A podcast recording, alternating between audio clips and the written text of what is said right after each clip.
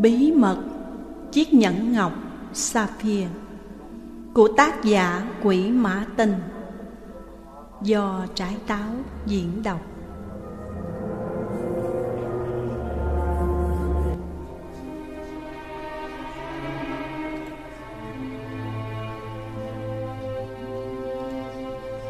Chương 1 Cánh cửa phòng đóng chặt.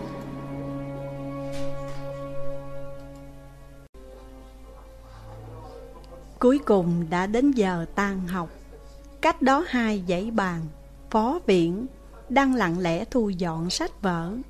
Mặt Lan do dự không biết có nên tới đó bắt chuyện với cô bạn này hay không.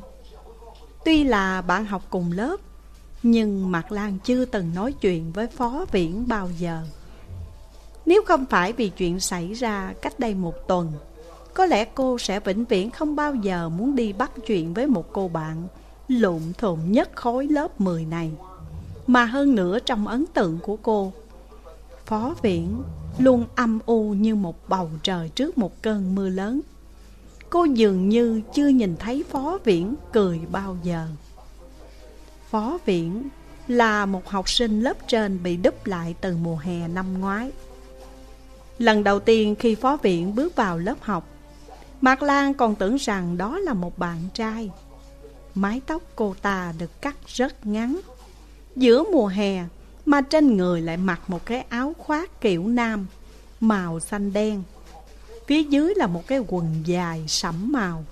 Khuôn mặt đen đúa trở nên bóng loáng Vì những giọt mồ hôi dầu lắm tấm. Cô giáo không giới thiệu riêng về phó viễn Mà đưa tay chỉ về một phía ở một góc lớp, Rồi lạnh nhạt nói với cô rằng Vị trí của cô là ở hàng cuối cùng phía sát tường. Khi phó viện lặng lẽ đi về chỗ đó, Mạc Lan còn nghe thấy cô giáo Đang thấp giọng lẩm bẩm. Trời, đang nóng như thế này, Sao lại ăn mặc như thế kia chứ? Ánh mắt tất cả các bạn trong lớp cũng đều đồng loạt Đổ dồn về phía phó viện. Có người bắt đầu rì rầm trò chuyện có người thì cười khẽ với một giọng cười đầy mỉa mai. Mạc Lan có chút thông cảm với Phó Viễn. Cô cảm thấy người bạn học này dù không được hoan nghênh thì cũng không đáng bị kỳ thị đến như vậy. Nhưng khi Phó Viễn đi qua bên cạnh, một cái mùi cơ thể chua loét sọc thẳng vào mũi của cô.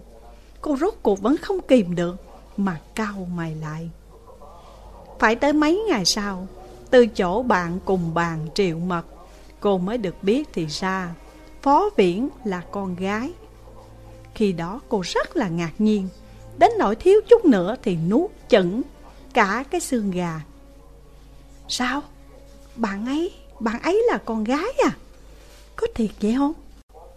Cô vồn vã hỏi Trong tiếng ho sặc sụa Cậu nói nhỏ một chút thôi Cẩn thận bị bạn ấy nghe thấy đấy.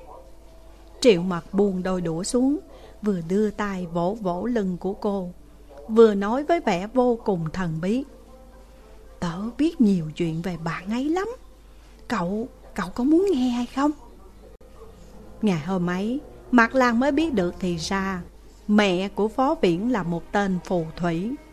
Đấy là cách gọi của Triệu Mật. Bà ấy có mở một cái hàng thuốc bắc ở khu chợ trên đường chiếu tịch. Khi bán thuốc, bà ấy còn kim luôn cái việc xem bói cho người ta. Nghe nói là bói chuẩn lắm đấy. Cạnh nhà tớ, có một bác hàng xóm đã từng mua quả la hán ở sạp hàng của bà đó. Tiện thể nhờ bà coi bói cho cha của mình một quẻ luôn. Bà ấy bấm đốt ngón tay xong, nói rằng mùa xuân năm nay sẽ có chuyện chẳng lành. Cậu nhất định không có ngờ được đâu. Một buổi sáng đầu năm, cha của bác kia vừa mới ăn xong một cái bánh trôi nhân vừng. Loại to, thì lại bị nghẹn mà chết. Thật sự là đã chết rồi. Lời của Triệu Mật đã khiến cho Mạc Lan không khỏi tò mò. Vào một buổi chiều trong tuần trước, cô đã một mình lén lút đi tới khu chợ trên đường Chiếu Tịch nhưng sau lần gặp mặt đó Cô cảm thấy hối hận không thôi. Đồng thời luôn muốn đi tìm phó viện Để nhờ giúp đỡ. Nhìn phó viện Đã khoát cặp lên lững thận bước ra khỏi phòng học. Mặt Lan cuối cùng cũng lấy hết sức can đảm Đuổi theo. Này này phó viện Phó viện làm ngơ trước tiếng gọi của cô Vẫn cúi đầu đi tiếp về phía trước Ban đầu nhìn tư thế đi của phó viện Mặt Lan còn tưởng cô bạn này đang tìm cái thứ gì đó vừa bị mất ở trên mặt đất. Về sau mới biết được, Đó thật ra là một thái độ đối với cuộc đời. Phó viện đang tỏ rõ cô muốn từ chối qua lại với bất cứ mọi người nào khác. Nhưng Mạc Lan nghĩ phó viện làm như vậy Hoàn toàn là thừa thải, Bởi trước khi phó viện từ chối người khác thì cô đã sớm bị người khác từ chối rồi. Trong trường học, Phó viện chẳng có một người bạn nào cả. Cô giống như là một con mèo bệnh, Chỉ còn thôi thớp một chút hơi tàn. Rất nhiều người cảm thấy, Dù chỉ nhìn phó viện một chút mà thôi, Cũng là lãng phí thời gian. Này, phó viện, Tớ có chuyện muốn tìm cậu. Mặt làng rốt cuộc đã đuổi kịp theo phó viện. Tuy không thích tính cách của cô bạn này lắm Nhưng cô có lý do bất đắc dĩ buộc phải làm như vậy. Phó viện vẫn cúi đầu đi ra khỏi cổng trường, cho tới khi Mạc Lan đuổi kịp theo cô một lần nữa, cô mới chịu dừng chân lại. Có chuyện gì vậy? Phó viện hỏi một cách qua loa, giọng nói của cô dễ nghe hơn so với tưởng tượng của Mạc Lan. Và đây là lần đầu tiên bọn họ nói chuyện với nhau. Tuần trước tớ có tới khu chợ trên đường Chiếu Tịch và tớ đã nhìn thấy mẹ của cậu. Mặt Lan vội vã nói Nhưng câu mở đầu của cô lại không hề khiến phó viện cảm thấy hứng thú một chút nào. Phó viện chỉ thản nhiên đưa mắt nhìn cô rồi nói Ừ, bà ấy vốn luôn ở nơi đó Và tớ đã nhờ bác xem bối. Câu nói này đã khiến cho phó viện ngẩng đầu lên. À, chỉ là tớ cảm thấy nó khá là thú vị. Mạc Lan khẽ cười với phó viện Lần đó thật ra Mạc Lan muốn tìm Khưu Tiểu My Mẹ của phó viện Là để nhờ bà ta xem cho hai việc. Một là thành tích thi cuối kỳ của cô lần này Có thể lọt vào top 10 hay không. Hai là năm ngoái cô có quen một anh chàng lớn hơn cô đến 5 tuổi. Cô rất muốn biết liệu mình và anh ấy có tương lai gì hay không. Tớ đã nhờ bác ấy xem cho tớ. Có người nói bác ấy xem rất là chuẩn. Bà ta đòi cậu bao nhiêu tiền? Phó Viễn đột nhiên ngắt lời của Mạc Lan. Mạc Lan giật mình không nói tiếp nữa. Khi xem bói cậu có mang đủ tiền hay không đấy? Phó Viễn ngoảnh đầu sang nhìn Mạc Lan. Có phải cậu đã đưa cho bà ấy cái thứ gì? Để làm vật thế chấp có đúng không? Tuy kết quả thi cuối kỳ luôn nằm trong nhóm ba người đội sổ của toàn khối. Nhưng xem ra phó viện không phải là một kẻ ngốc. Tớ có đưa cho bác ấy một chiếc nhẫn. Mạc Lan đành phải thừa nhận. Đó là chiếc nhẫn ngọc sapphire Đó là món quà sinh nhật mà mẹ đã tặng cho cô Vào năm cô tròn 15 tuổi. Hôm đó vừa khéo lại nằm trong cái cặp của cô Nhẫn ư? Thế giá bao nhiêu tiền? Phó viện hỏi. Nói giá bao nhiêu thì tớ không biết, nhưng đó là đá quý thật. Hôm đó tớ không có mang theo đủ tiền. Mẹ cậu nói cứ đặt tạm cái chiếc nhẫn ở nơi đó. Sau này cứ mang tiền đến rồi đổi lại. Nhưng tớ đã đến khu chợ tìm bác ấy mấy lần rồi, mà bác ấy đều không có mặt ở đó. Gần đây sức khỏe bà ta không được tốt. Phó viễn lại cúi đầu đi tiếp về phía trước. Mặt làng vội vã đuổi theo. Do đó tớ phải đi theo với cậu về nhà, Vì tớ muốn tìm mẹ của cậu Để mà lấy lại chiếc nhẫn đó. Phó viện sóc lại chiếc cặp sách ở sau lưng Rồi cắm đầu đi tiếp về phía trước vài bước, Rồi mới cất tiếng trả lời.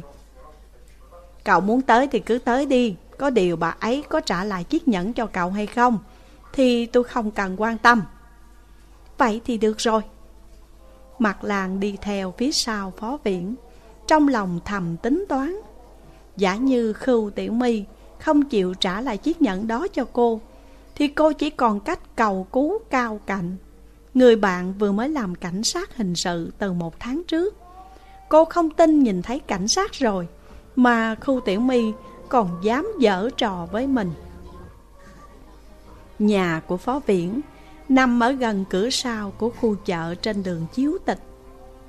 Nằm trên một con đường ồn ả, có tên là Thái Bình. Tại nơi đó phần đông là những người mặc quần áo ngủ đi qua đi lại. Hai bên đường toàn là những ngôi nhà cũ kỹ, không có nhà vệ sinh, cùng với một số cửa tiệm bán đủ thứ và nhà phó viện ở trong một con hẻm ngay sát tiệm bán đồng hồ duy nhất ở trên con đường này. Mạc Lan đi theo phía sau phó viện, bước vào trong một con hẻm. Khi lấy chìa khóa nhà từ trong cặp ra, phó viện đột nhiên cất tiếng nói với Mạc Lan. Nhà tôi chẳng ra làm sao cả. Thế bạn thật sự muốn vào đó chứ? Mạc Lan không hiểu cụm từ chẳng ra sao cả. Nó có nghĩa là gì? Nhưng cô cứ gật đầu trả lời một cách kiên định. Tớ đã đến đây rồi, thì tất nhiên là tớ phải vào chứ. Trong lòng Mạc Lan lại thầm nghĩ, Trừ phi cậu ta không cho phép Phó viện hẳn là không có ý đó Sau khi tra chìa khóa vào ổ, liền lập tức mở cửa ra luôn Cửa vào là một căn bếp vừa nhỏ, Vừa bẩn thỉu Sàn nhà thì nhôm nhớp trên chiếc bàn gỗ thô sơ Có một mớ rau hẹ, Mấy quả trứng gà, Hai quả cà chua và một cây cải thảo. Trong bồn có mấy chiếc bát bẩn còn chưa có rửa. Dăm ba hộp cơm Và nước xì dầu màu nâu sậm còn dính lên trên.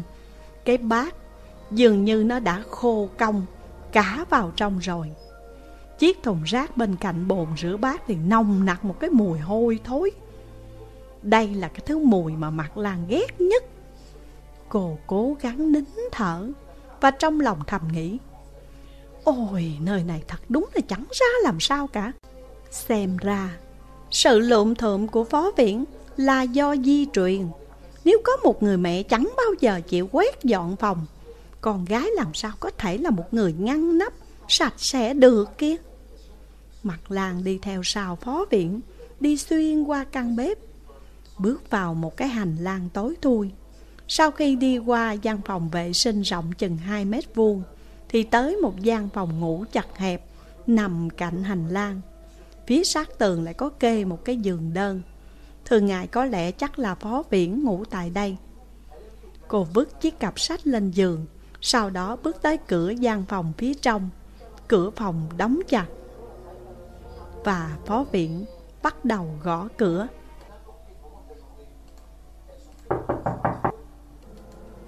Không có ai trả lời. Phó viện cứ gõ thêm mấy lần nữa trong phòng Cũng không có động tĩnh gì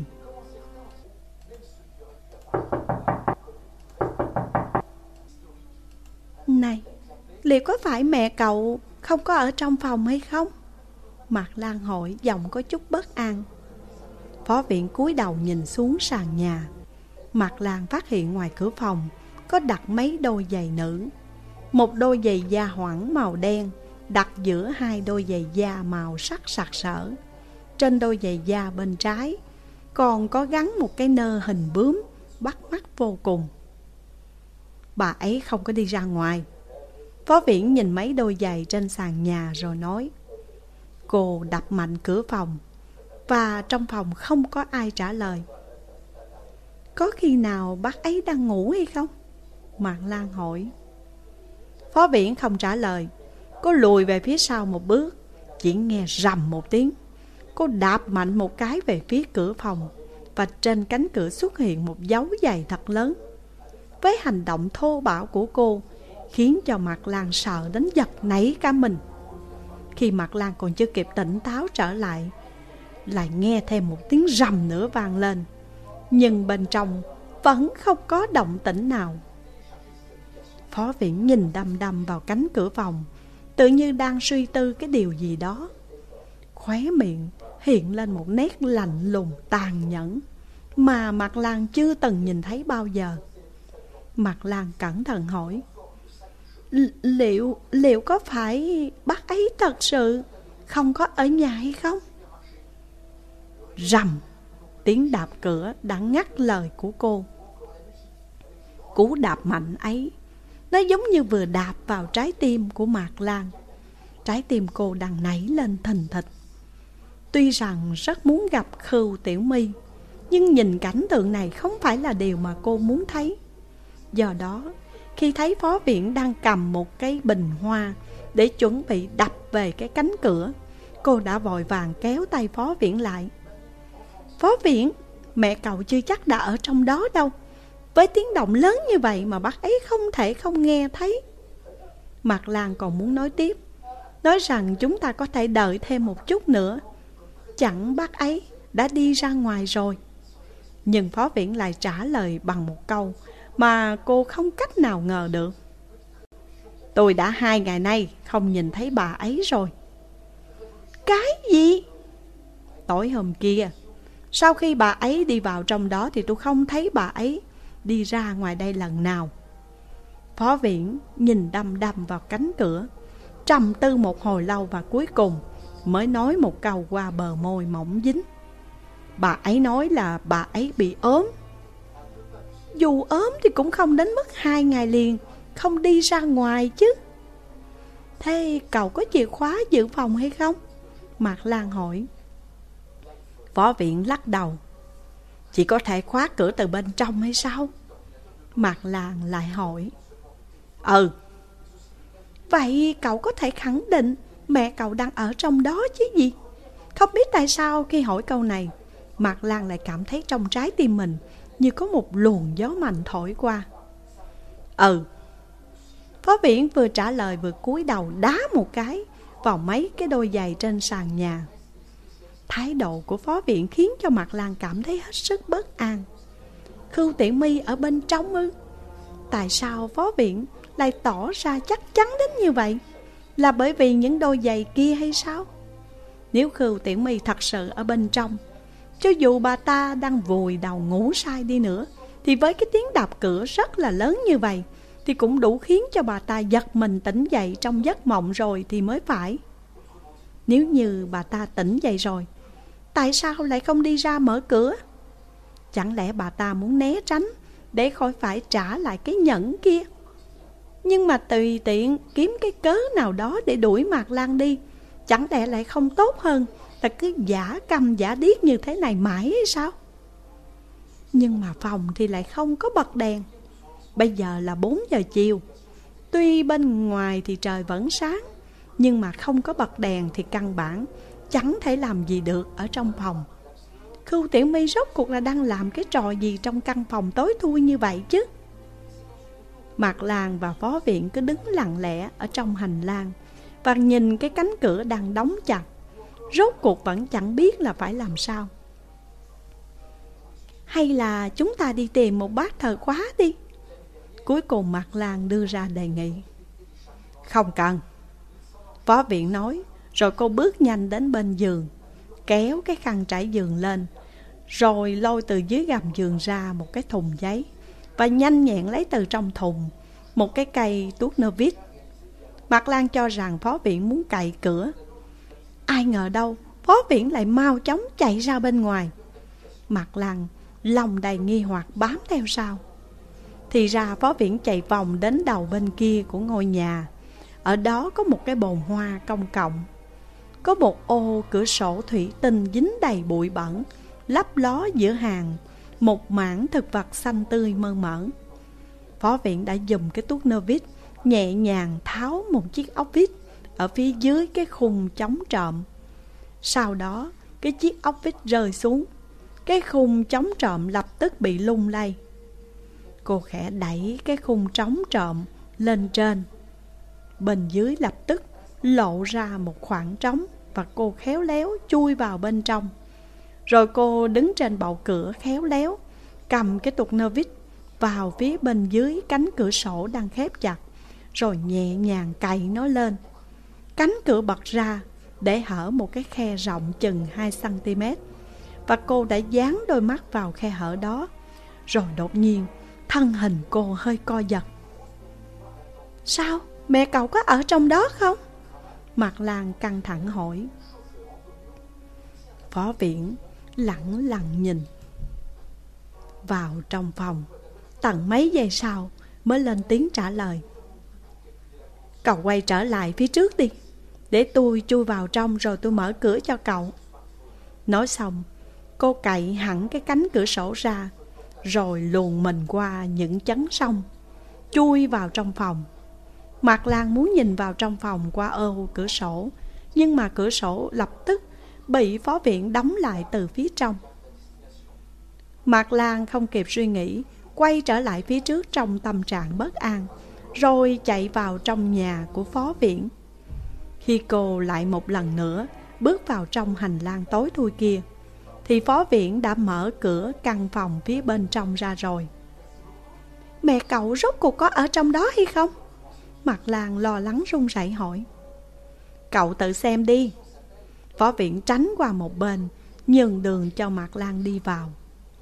Thật ra khi nhìn thấy thân thể phó viện đang co giật ở trước cửa sổ, mặt Lan đã có sẵn tâm lý chuẩn bị rồi.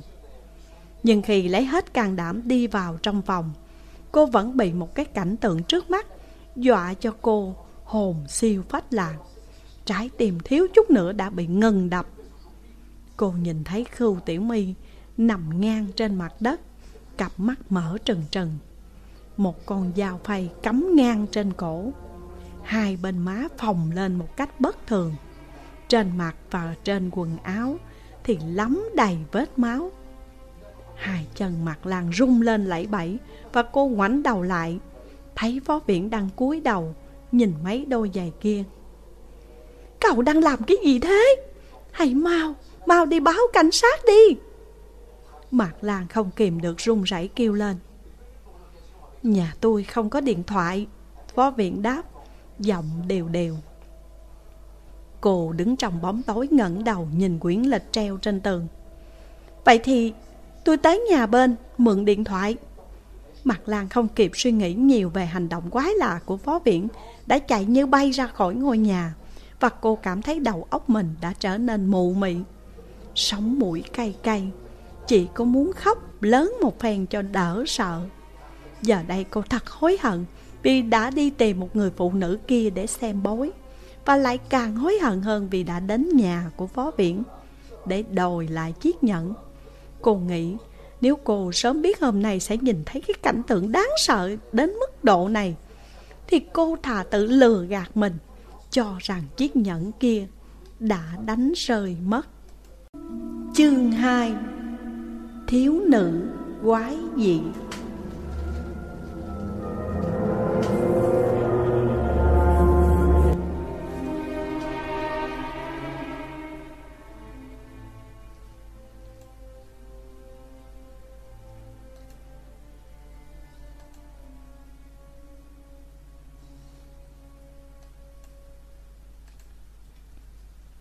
Cao cạnh Vĩnh viễn không quên được cái cảnh tượng mà mình nhìn thấy vào ngày 3 tháng 4 năm 1995.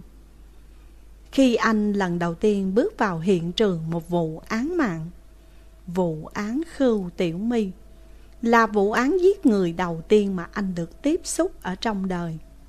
Khi nhận được điện thoại, anh không hề nghĩ người báo án lại là Mạc Lan, cô bạn của anh.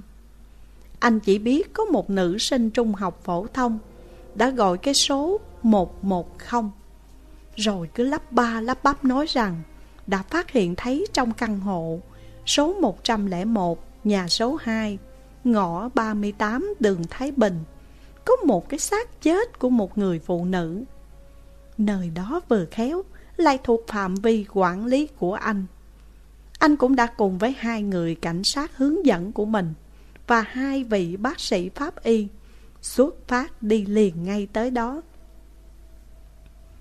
Khi tới nơi phía trước cửa tiệm đồng hồ, có hai cô học sinh đang chờ bọn họ. Anh vừa nhìn là đã nhận ra ngay cô nữ sinh mặc áo khoác ngoài màu xám, có mái tóc dài buông xõa sau lưng, chính là Mạc Lan. Ở bên cạnh cô là một cô học sinh cắt tóc ngắn Mặc áo khoác kiểu nam Đang ngồi dạng chân Trên bậc thềm đá. Khuôn mặt thì dững dưng nhìn xuống mặt đất. Biết mấy người bọn họ đi tới gần, Người học sinh đó mới đột ngột ngẩng đầu lên, Ném về phía anh một cái ánh mắt đầy ngờ vực. Về sau Cao Cảnh mới biết, Thì ra cô nữ sinh trông giống hệt con trai đó, Là Phó Viễn, Bạn cùng lớp với Mạc Lan, Con gái duy nhất của người bị hại. Đang học lớp 10A3 Trường Trung học Phổ thông Khánh Bắc. Mạc Lan nhìn thấy anh. Cứ như là nhìn thấy vị cứu tinh, Nhưng có lẽ vì thấy bên cạnh anh Còn có mấy người khác, Cho nên cô cố gắng kiềm chế bản thân, Không lên tiếng chào hỏi, Mà bước tới trước mặt hai người cảnh sát hình sự. Chào hỏi. Rồi bắt đầu trả lời Những câu hỏi của bọn họ. Anh thấy cô lúc này vẫn còn rơm rớm nước mắt Khuôn mặt đầy nét vẻ tuổi thân không khỏi cảm thấy xót xa vô cùng. Là em báo cảnh sát có phải không? Lý Kiện hỏi. Dạ, dạ vâng. Mặt làng đáp. xác chết ở đâu? Ở, ở trong phòng. Em có quan hệ thế nào với người chết? Con gái bác ấy là bạn học cùng lớp với em. Vậy con gái người chết đâu rồi? Lý Kiện nhìn xung quanh bốn phía. Lúc này phó viện mới bước tới. Ban đầu thì cô chỉ ngồi trên bậc thềm đá kia. Dường như thể mọi chuyện chẳng có liên quan gì đến mình. Em là con gái người đã chết ư? Lý Kiện đưa mắt quan sát phó viện rồi hỏi. Vâng, để em đi mở cửa. Là giọng của con gái nghe cứ đều đều như quả lắc của chiếc đồng hồ. Lý Kiện lại đưa mắt quan sát cô một lần nữa. Cao Cạnh nhân lúc này đưa mắt nhìn qua phía mặt Lan. Anh muốn dùng một ánh mắt để an ủi cô và kêu cô đừng có sợ. Nhưng khi nhìn thấy ánh mắt đầy vẻ sợ hãi kia của Mạc Lan, bản thân anh cũng bất giác cảm thấy căng thẳng. Hiện trường liệu có phải rất là đáng sợ hay không? Anh vẫn trong thời gian thực tập và đây là lần đầu tiên anh bước vào hiện trường của một vụ án mạng. Tuy trước đây anh cũng đã từng nhìn thấy người chết, nhưng đó đều là ở trên ảnh. Và lại nghĩ đến cái cảnh tượng đẫm máu mà mình lần đầu tiên phải đối mặt, thì trong lòng anh không tránh khỏi có chút kinh sợ. Tiểu Cao, cậu có muốn vào cùng với chúng tôi hay là cậu cứ ở bên ngoài này? Lý Kiện dường như đã nhìn ra tâm tư của anh, hỏi với một giọng đùa cợt. Em tất nhiên phải đi vào rồi. Anh lập tức lớn tiếng trả lời. Vậy thì tốt. Lý Kiện khẽ cười một tiếng, rồi lại gật đầu với anh. Sau đó dặn dò. Cứ mang theo cái túi bọc giấy này đi.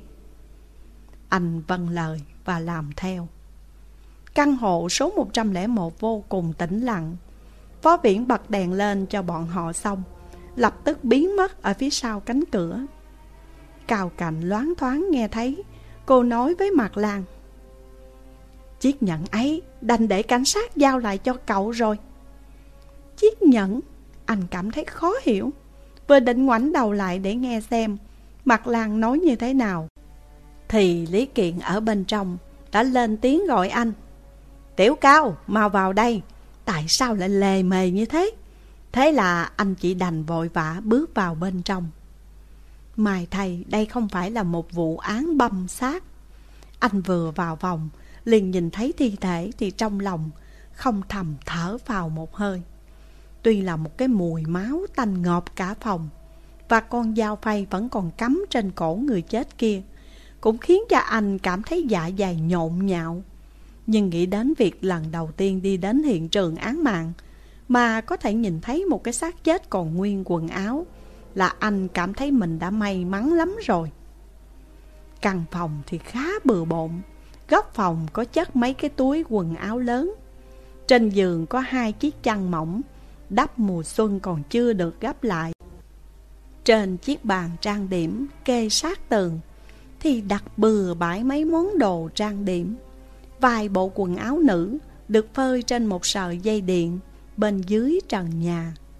Khi Cao Cạnh đi ngang qua, có một chiếc quần dài màu xanh lam, thiếu chút nữa còn va quệt vào đầu của anh. Anh bất giác đưa tay lên đỡ và phát hiện chiếc quần đó không ngờ nó vẫn còn hơi ấm. Người bị hại là một phụ nữ trung niên, mái tóc dài uốn nhẹ, trên người mặc một cái áo sơ mi trắng và cái quần dài màu kem. Bà ta nằm ngửa ở trên mặt đất, cặp mắt mở trừng trừng, hai tay để dọc theo thân. Một chiếc dép lê đi trên chân. Còn chiếc còn lại thì về sau mới được tìm thấy ở dưới gầm giường. Cao Cảnh đoán chừng chiếc dép này đã bị vô ý đá vào bên trong. Bọn họ tìm thấy chứng minh thư của người bị hại ở trong ngăn kéo bàn. Bà ta tên là Khưu Tiểu My, 42 tuổi, người thành phố này. Nguyên nhân tử vong dường như đã rõ. Bác sĩ pháp y cũng đưa ra đáp án khẳng định cái điều này.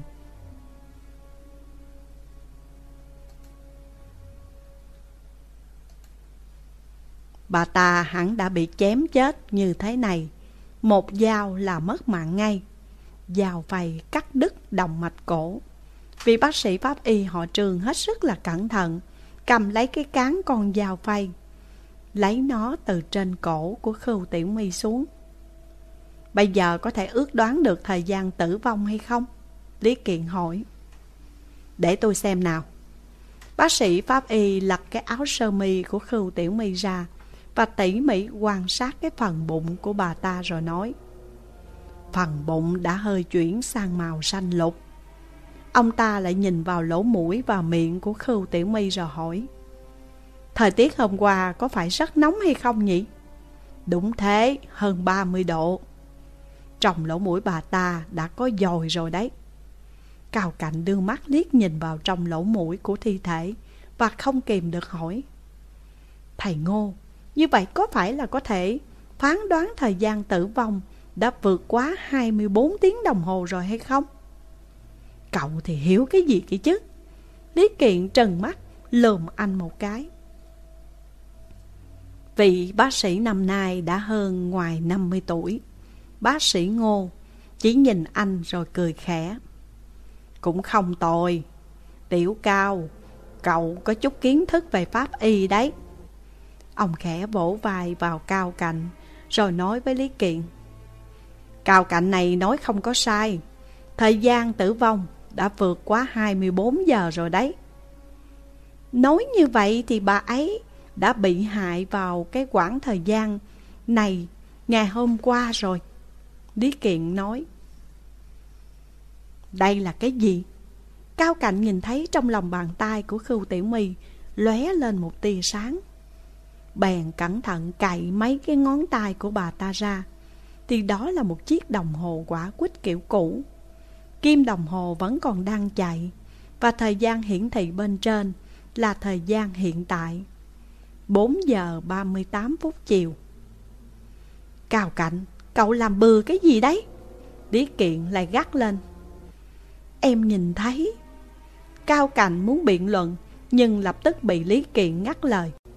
Này, cậu tưởng chỉ có mình cậu nhìn thấy thôi sao?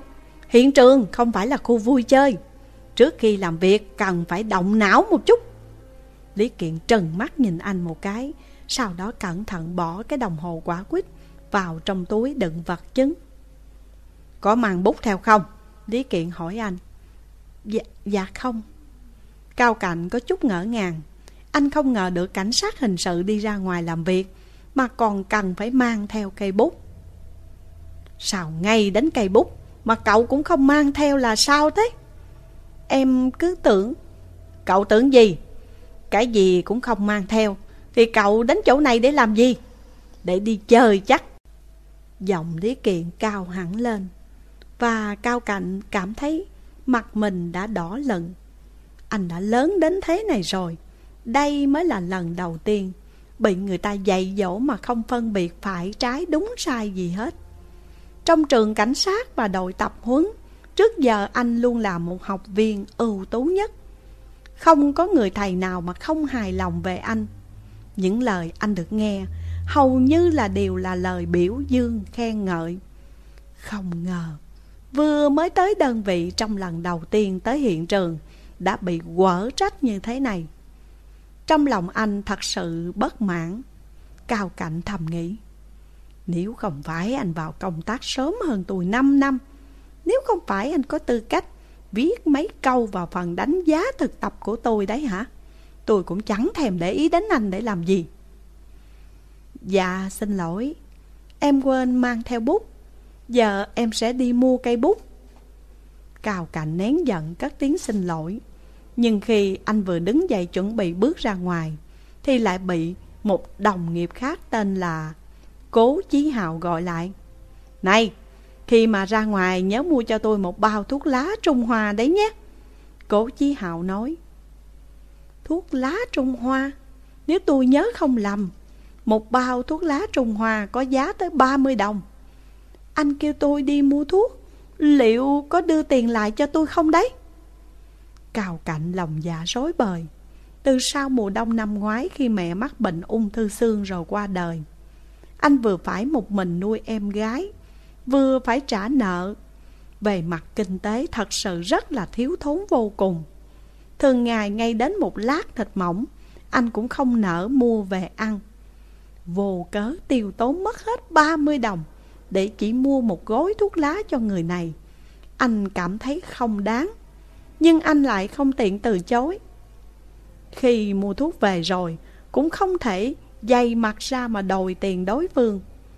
Anh buồn bực nghĩ thầm, xem ra 30 đồng này mình mất chắc rồi. Nhưng khi anh vừa định đi ra ngoài, thì bác sĩ Ngô gọi với theo. Cao Cảnh, cậu đợi đã. Anh dừng chân lại ngay trước cửa. Đến đây, cầm tiền đây này. Để tôi mời tiểu cố hạo hút thuốc. Cậu đừng có tranh với tôi đấy nhé. Bác sĩ Ngô đưa tay vào trong túi để lấy tiền và cố chí hạo vội vàng xua tay ngăn cản. Thôi thôi không cần không cần. Vừa nãy em không để ý đấy mà. Trong túi em thật ra vẫn còn hai điếu thuốc lá đấy. Cố Chí Hạo cười ha hả nói.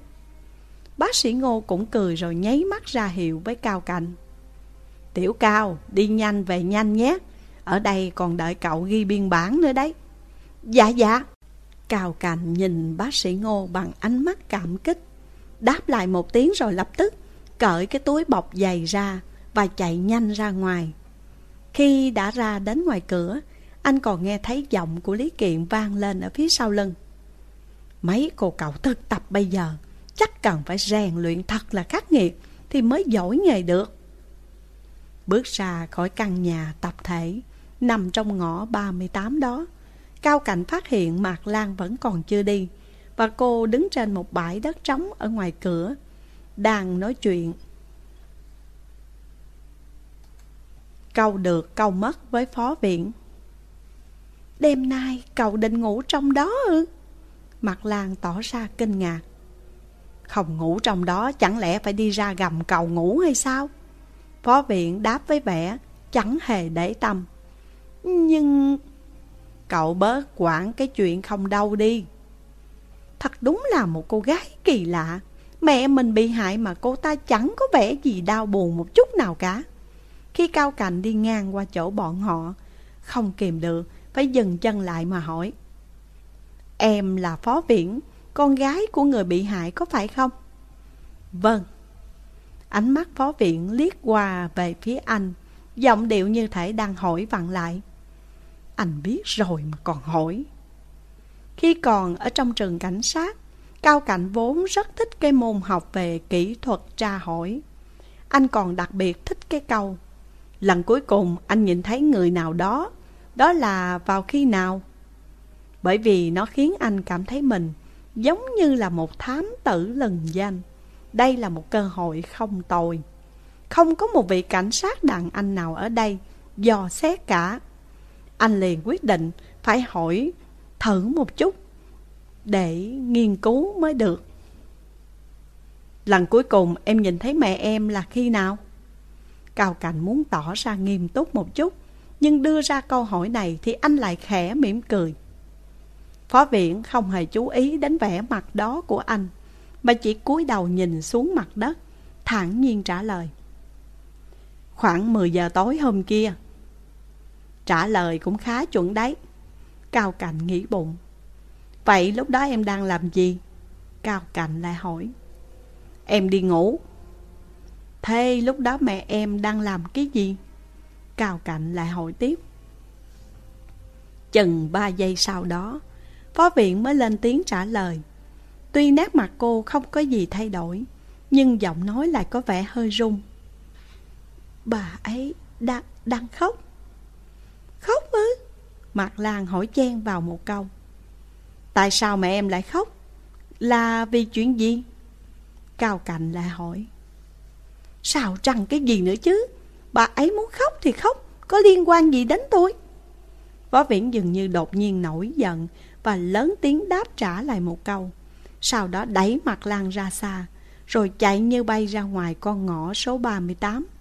Không biết là vì trời sinh ra đã có sức khỏe, hay là vì nguyên nhân gì đó, mà lực đẩy của phó viện quả thật không nhỏ một chút nào. Mặt làng xích chút nữa đã bị ngã. May mà có cao cạnh đứng bên cạnh, vội tới đỡ lấy cô. Cái cô bé này làm sao vậy nhỉ? Cao Cạnh nhìn theo bóng lưng của phó viện rồi hỏi nhỏ.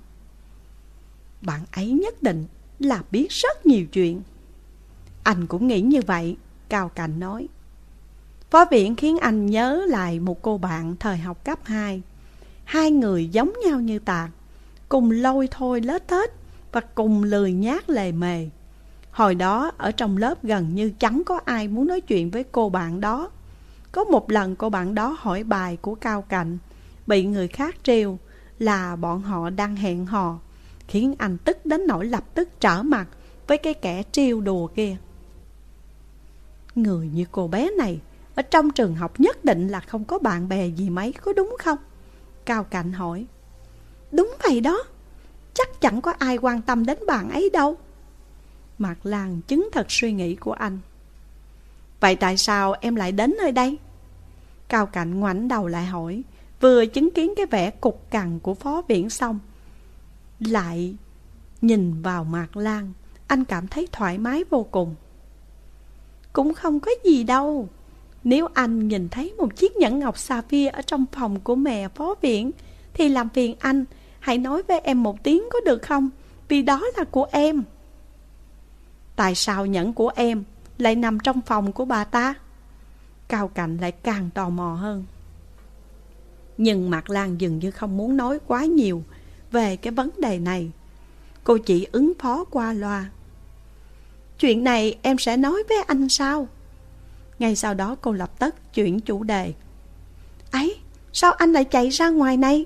Anh không phải là ở trong đó hay sao? Câu nói này lại nhắc nhở Cao Cạnh. Anh ra đây là để đi mua bút. Mạc Lan, quanh đây có cửa hàng văn phòng phẩm nào hay không? Cao Cạnh vội nói. Anh muốn mua đồ văn phòng phẩm à? Mạc Lan ngạc nhiên. Sau khi nghe xong đầu đuôi câu chuyện mà của Cao Cạnh kể lại, Mặt lằn tức tối lấy từ trong cặp mình ra một cây bút bi và mấy tờ giấy trắng rồi đưa cho anh. Cô nói, em không tin là trên người bọn họ lại không mang theo cây bút nào đâu. Bọn họ không phải là những cảnh sát hình sự dày dặn kinh nghiệm hay sao?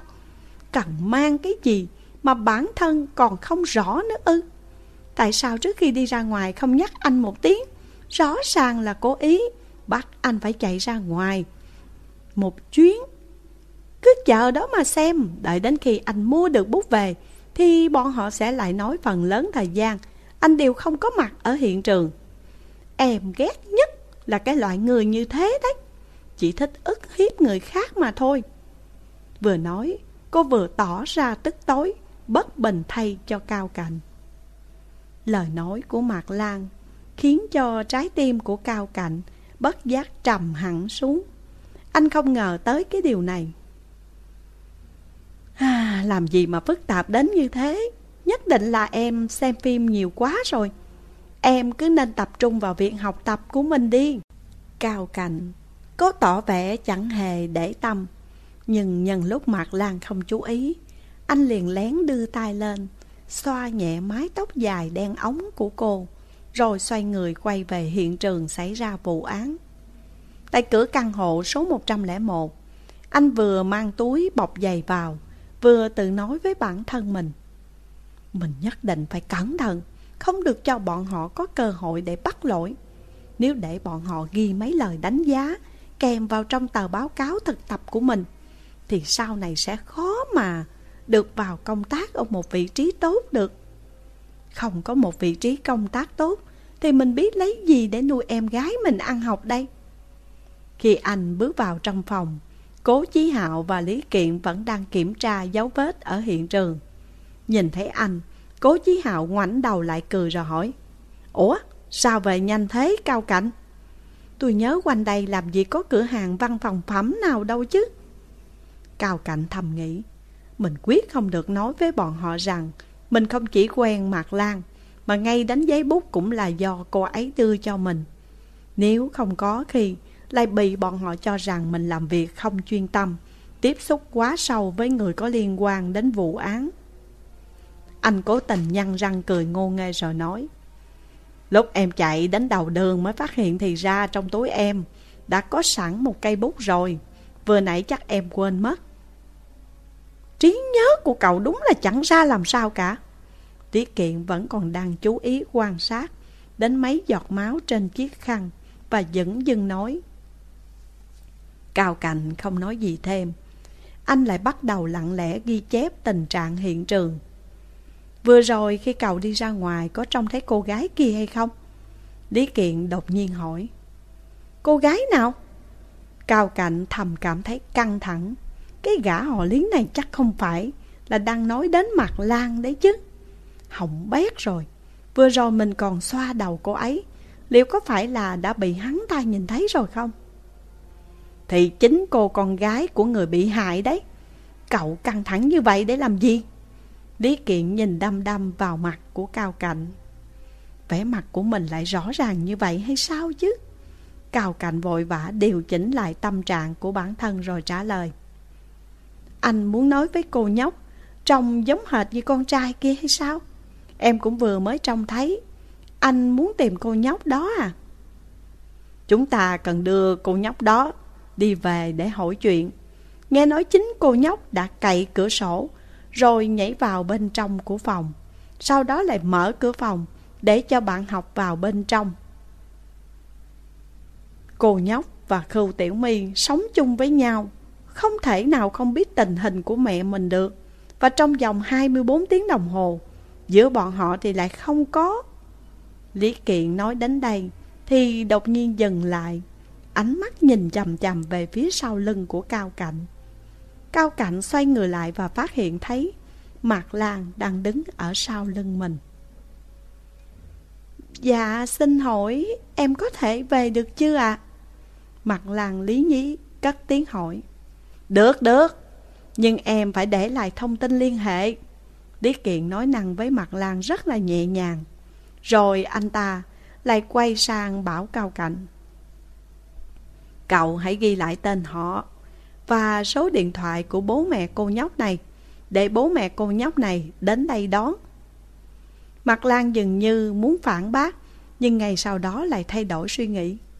Dạ cảm ơn chú cảnh sát. Mặt Lan tỏ vẻ ngoan ngoãn gật đầu. Cô vừa định xoay người thì Lý Kiện lại hỏi. Cô nhóc, cô nhóc kia đâu rồi nhỉ? Khi mà ra ngoài, em hãy bảo nó vào trong đây một lát. Là phó viện sao? Mặt Lan ngoảnh đầu qua, nhìn về phía cao cạnh. Sau khi cô do dự một chút rồi mới thấp giọng nói. Hình như vừa nãy bạn ấy đã chạy tới một tiệm ăn nhỏ ở gần đây. Tiệm ăn? Cặp mắt Lý Kiện mở to hết cỡ, rồi anh cười lên một tiếng lạnh lùng. Trẻ con bây giờ đều lạnh nhạt đến như thế hay sao? Bác sĩ Ngô lắc đầu than thở. 15 phút sau, Cao Cảnh đã tìm thấy phó Viễn đang ăn tối tại một tiệm ăn nhỏ có tên là tiệm mì Tiểu Đình. Nhìn thấy anh, phó Viễn cũng chẳng tỏ ra kinh ngạc gì lắm. Cô lập tức bỏ nửa cái bát mì còn chưa ăn hết xuống rồi đứng dậy. Theo lời dặn dò của Lý Kiện, anh nhất định phải đưa phó viễn về hiện trường vụ án ở trong ngõ 35 trên đường Thái Bình trước cái đã. Bọn họ cùng nhau trở về. Trên đường cao cạnh cũng đưa ra không ít câu hỏi.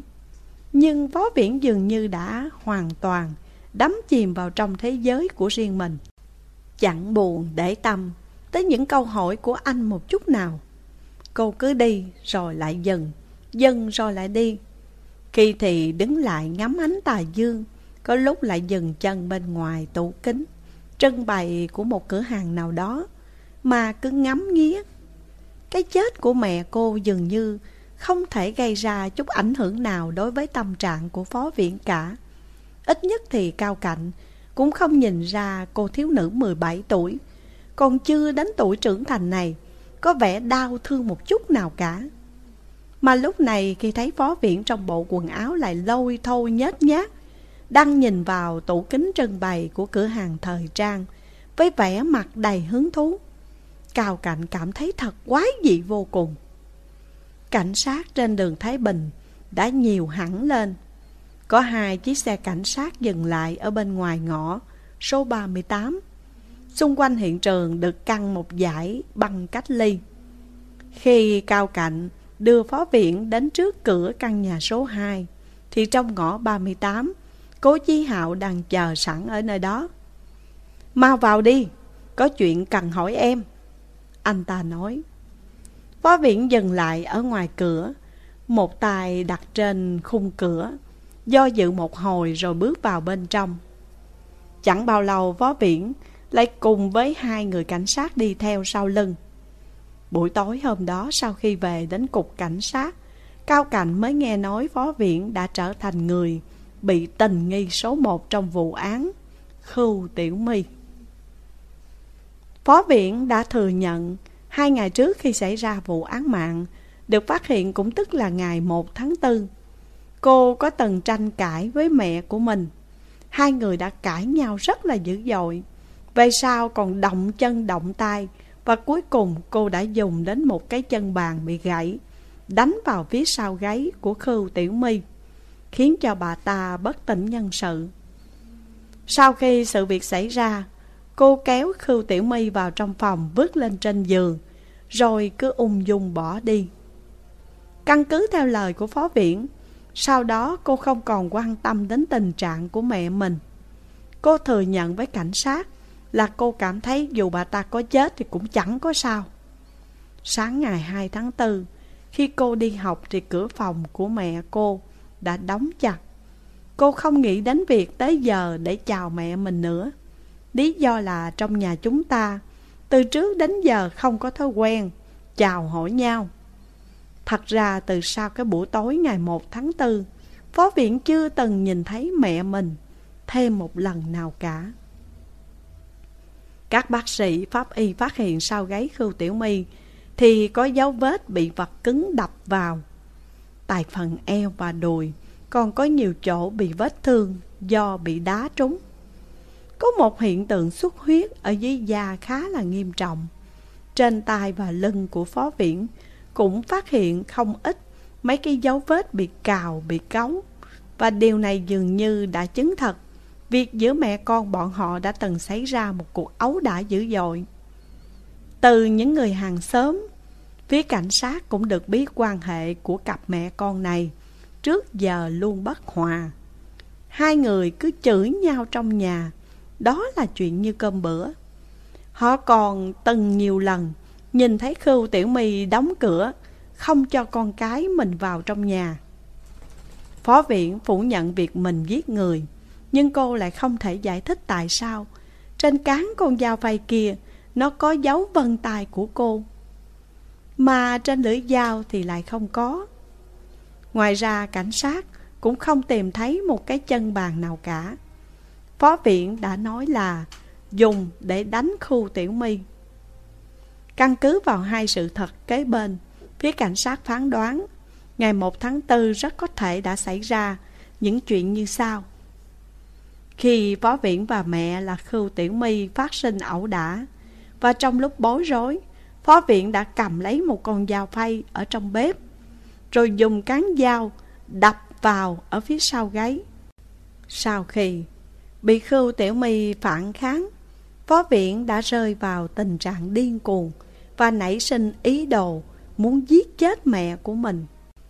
Cô cầm con dao phay ở trong căn bếp, rồi dùng cán dao đập vào sau gáy của Khưu Tiểu My. Sau khi bị Khưu Tiểu My phản kháng, thì phó viện đã rơi vào trạng thái điên cuồng và nảy sinh ý đồ muốn giết chết mẹ của mình. Và cô cầm theo cái con dao phay, bước vào trong phòng ngủ của Khưu Tiểu My. Thấy Khưu Tiểu My đang ngồi trước bàn trang điểm, cô đã không hề do dự mà dùng cái con dao phay cắt cổ mẹ mình.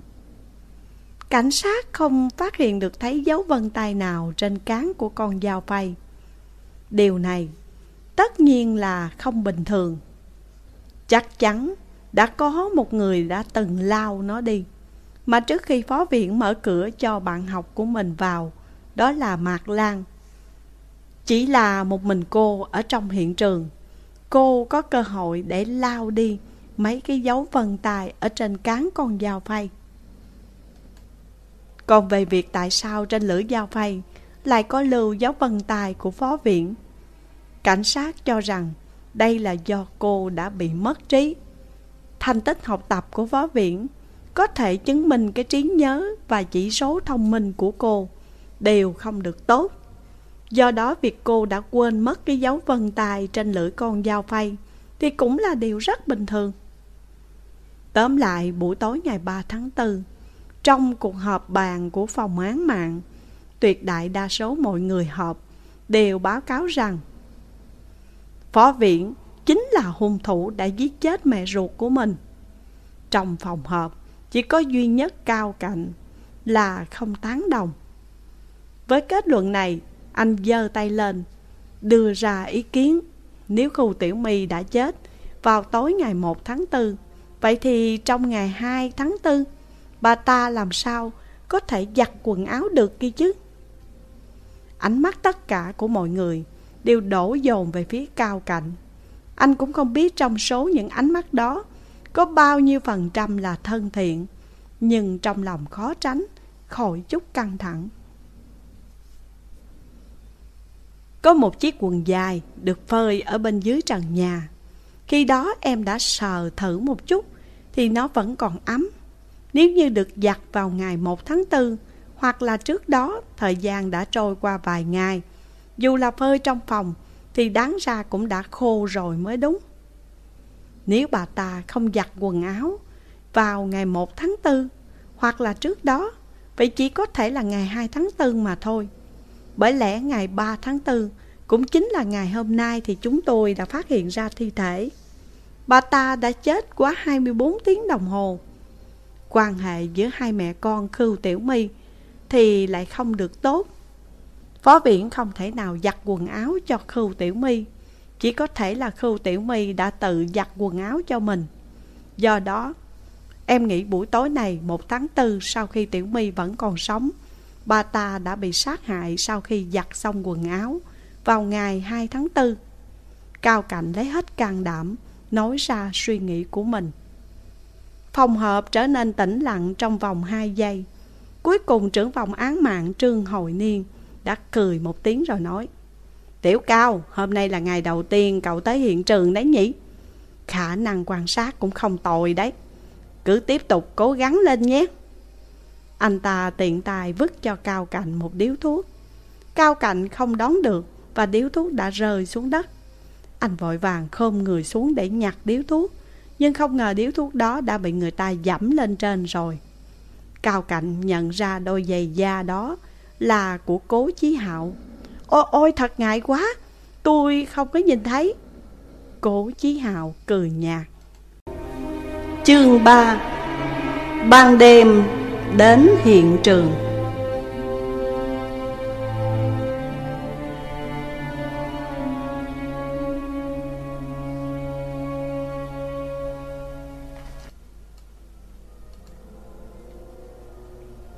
Việc đầu tiên mà Mạc Lan làm sau khi về nhà là chạy ngay vào phòng mình rồi gọi điện thoại cho Triệu Mật, người bạn cùng bàn của cô. Hả? Có chuyện như vậy hay sao? Mẹ bạn ấy thật sự đã chết rồi hay sao?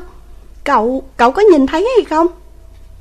Đúng như dự liệu của cô Triệu mật đã hét toán lên ở đầu bên kia điện thoại Trong miệng dường như vẫn còn đang nhai kẹo cao su. Đương nhiên là thật rồi. Tớ lừa cậu để làm cái gì chứ? Khuôn mặt trắng bệch kia của Khưu Tiểu My Đã như vừa vụt qua trước mắt của Mạc Lan. Cô lập tức lắc mạnh đầu Và cố bắt ép bản thân mình Phải quên cái điều đáng sợ đó. Ôi, thật đáng sợ quá đi mất. Ôi, thật ghê quá đi mất. Vậy phó viện cậu ấy có khóc hay không? Triệu mật dường như đặc biệt, Tò mò về sự biểu hiện của phó viện Bạn ấy à Hình như là chẳng có chút cảm giác nào cả. Đến một giọt nước mắt Cũng không thấy rơi xuống.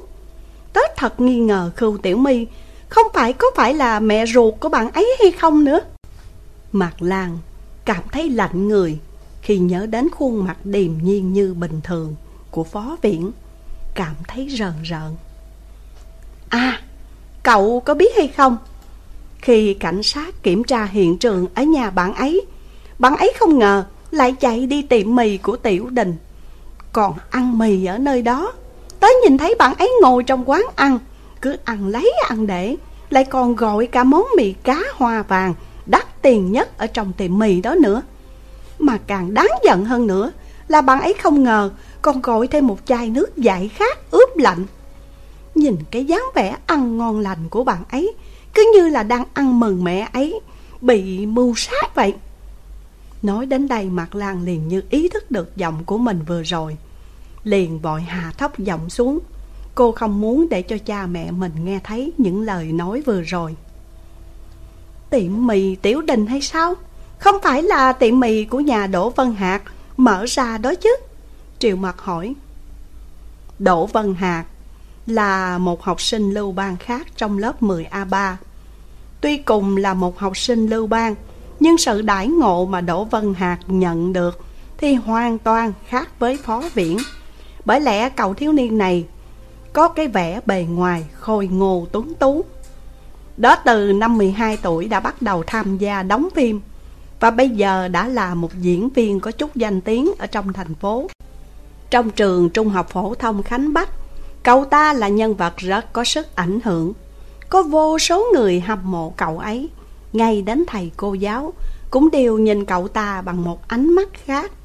Nhưng Mạc Lan từ trước tới giờ chưa từng thích cái tai Đỗ Vân Hạc. Mồm miệng thì trơn như bôi mỡ.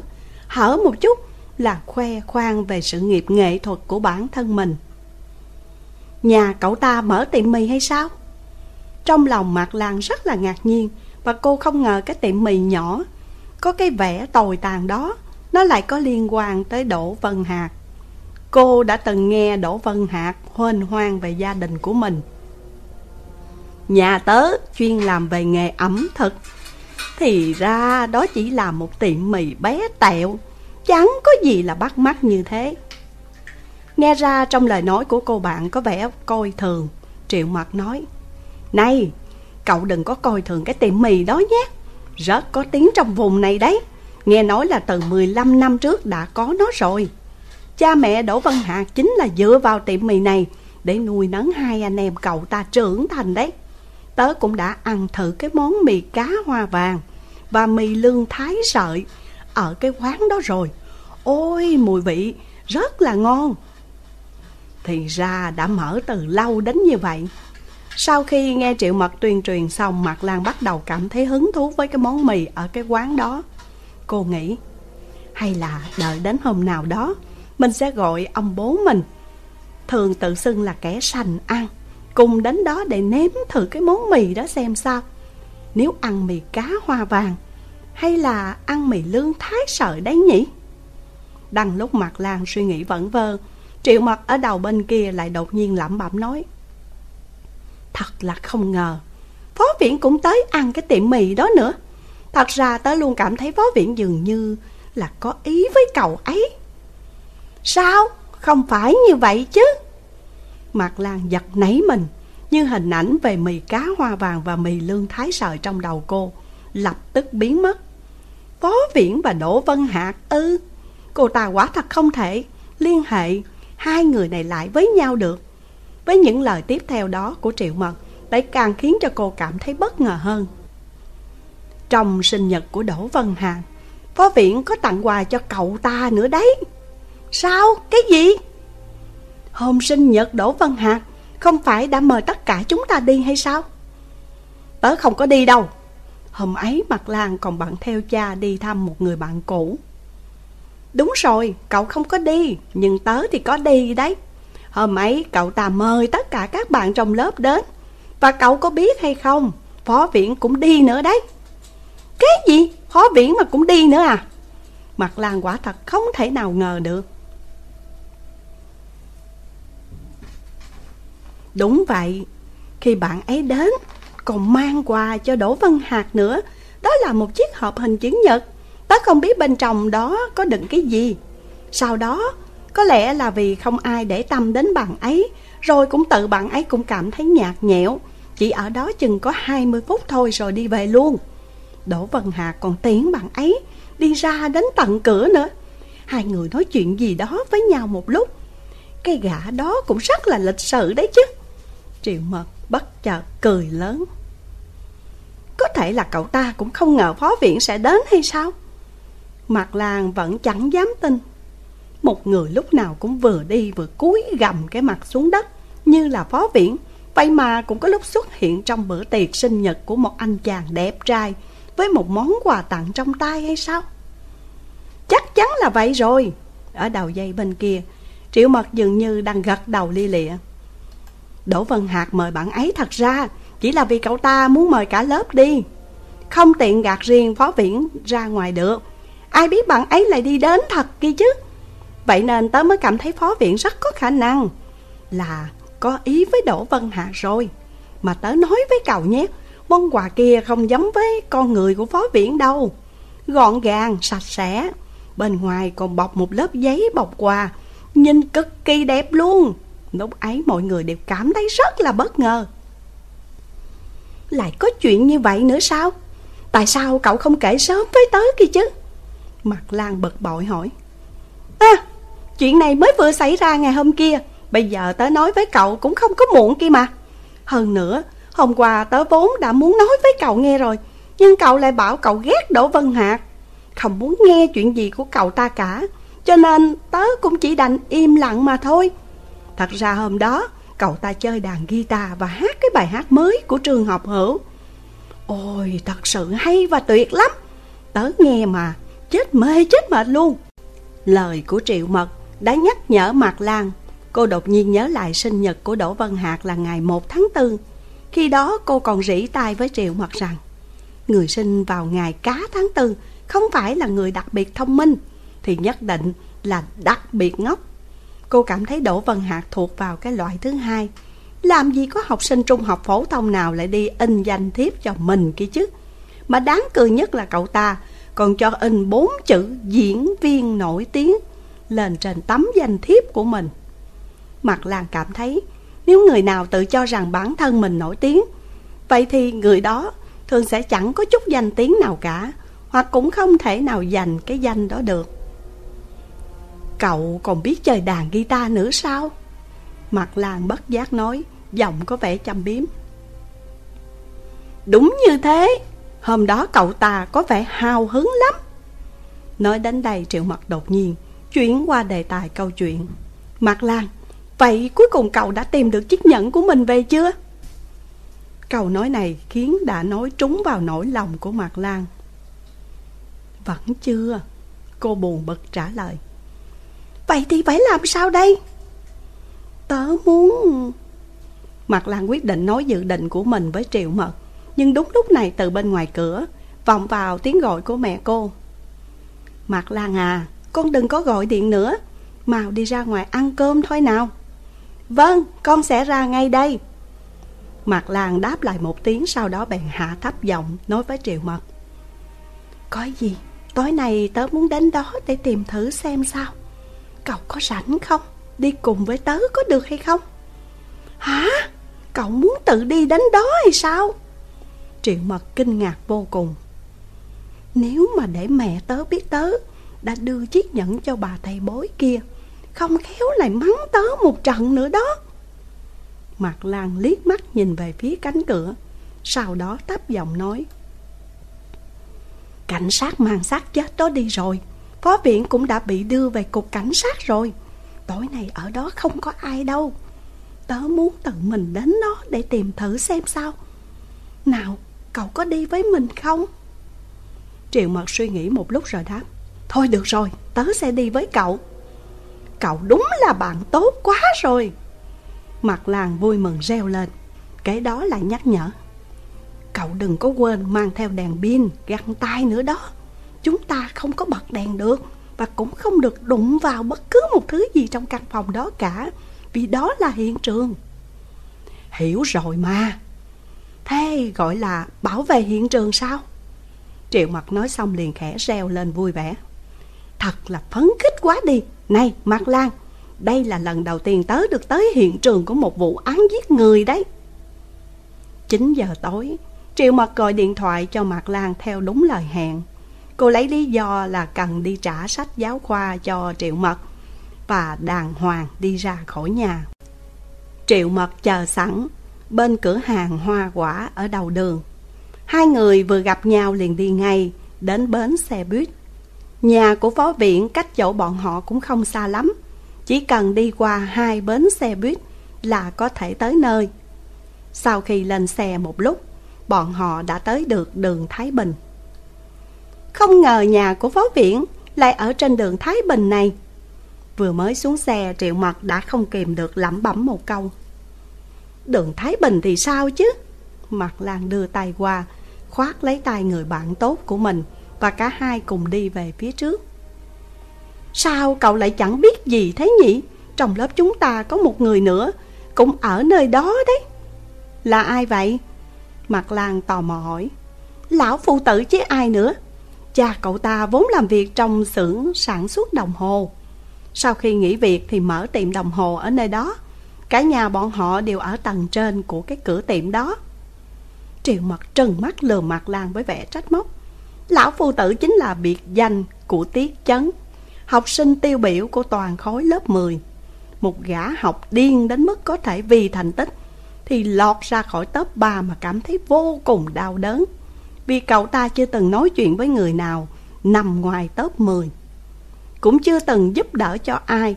Có thành tích học tập thì tương đối kém. Cho nên dù thành tích có xuất sắc đến đâu thì cậu ta cũng không phải vào lớp phó học tập và cũng chẳng thuộc vào ban cán sự lớp. Thành tích của Mạc Lan thường dao động ở vị trí thứ 15. Do đó hai người xưa nay không có chút quan hệ nào cả. Này, đợi đã, đến tiệm đồng hồ. Mặt Lan đột nhiên dừng bước. Đường Thái Bình chỉ có một tiệm bán đồng hồ có đúng hay sao? Cô hỏi Triệu Mật, đúng như vậy, mà có chuyện gì vậy? Nhà của Phó Viễn nằm trong con ngõ, ở ngay sát cái tiệm đồng hồ đó. Thật sao? Trùng hợp quá vậy. Triệu Mật kêu lớn sau đó, liền cười lên như điên dại. Vậy bọn họ có được tính là thành Thành Mai Trúc Mã không nhỉ? Ừ ừ Có khi bọn họ còn chơi với nhau từ thời còn mặc quần thủng đích nữa đấy chứ Mặt làng gật mạnh cái đầu rồi cười nói Cô có thể tưởng tượng ra cái dáng vẻ tức tối của lão phụ tử khi nghe thấy câu này của cô Một tuần trước cô đã từng hỏi Tiết Chấn hai bài toán Vẻ mặt bực bội của cậu ta khi đó đến bây giờ cậu vẫn Cô vẫn nhớ như in Bài toán đơn giản như vậy mà cậu cũng không biết làm nữa hay sao? Khi thầy giảng bài thì cậu để cái lỗ tai ở đâu vậy nhỉ? Từ duy logic của con gái các cậu thật là kép Tiết chấn làm bộ làm tịch, dạy dỗ cô như là kẻ bề trên. Thì bởi vì không biết nên tớ mới hỏi đến cậu chứ. Nếu cậu không biết mà tớ hỏi đến, như thế mới gọi là không có tư duy. Bị mỉa mai, Tiết chấn hiển nhiên rất là bực mình. Nên cậu ta chỉ giảng cho lấy lệ mà thôi Cuối cùng chẳng đợi cậu ta nói xong Mặt làng cầm cái quyển vở của mình Đứng lên đi thẳng Không thèm ngoảnh đầu nhìn lại lấy một cái Cô đã thề cả đời này Sẽ không thèm nói chuyện với con người này nữa Thật không ngờ Nhà cậu ta lại ngay bên cạnh nhà phó viện. Mạc Lan và Triệu Mật. Đi bộ mất chừng 7-8 phút Thì tới ngõ 38 đường Thái Bình. Lúc này tiệm đồng hồ số 36 ở bên cạnh đã đóng cửa. Mạc Lan ngẩng đầu nhìn lên tầng trên của tiệm. Một cách bản năng, Thấy trên đó quả nhiên vẫn còn sáng đèn. Liệu lúc này cái tên lão phù tử kia đang làm cái gì nhỉ? Chắc là đang nghiên cứu mấy bài toán hóc búa. Hay là cũng giống như một người bình thường đang cảm thấy thấp thỏm bất an vì vụ án mạng vừa xảy ra. Ở nhà người bạn học cùng lớp, Ở ngay bên cạnh mình. Mặt Lan rất là muốn biết Tiết chấn rốt cuộc biết được bao nhiêu về phó viện. Người vừa là bạn học cùng lớp, Vừa là hàng xóm của cậu ta. Có điều cô thầm đoán một khi có người hỏi cậu ta Thì cậu ta nhất định sẽ trưng ra một cái bản mặt đáng ghét. Vừa lắc đầu vừa để ý, Ai cơ? Phó viễn ư? Tớ sao có thể nói chuyện với con bé ấy chứ? Có cần thiết phải như vậy hay không? Tớ chẳng nhớ con bé ấy nó tròn méo như thế nào nữa Tiết chẳng nhất định sẽ cho rằng nữ sinh giống như là phó viện thì căn bản chẳng đáng để sống trên cái thế giới này nữa. Nhưng Tiết Chấn không phải chỉ sống một mình, cậu ta còn có người nhà. Có người nhà thì chắc chắn sẽ tin là có chợ trời. Mà phó viện và Khưu Tiểu My lại đặc biệt đến như vậy thì chắc cậu ta cũng không đến mức chưa từng nghe thấy một tin đồn nào chứ. Do đó cậu ta không thể không hay biết gì về quan hệ giữa hai mẹ con phó viễn và khu tiểu my. Bọn họ lại là hàng xóm với nhau. Nếu như cậu ta đứng từ cửa sổ nhà mình nhìn xuống, ai biết được trong lúc vô tình có thể phát hiện ra một điều gì hay không? À, Mặt Lan đột nhiên nghĩ đến một việc. Nếu như cô có thể chứng minh Tiết Chấn có cơ hội nhìn lén cuộc sống của phó viện, liệu cảnh sát có thường xuyên tới tìm cậu ta hay không nhỉ?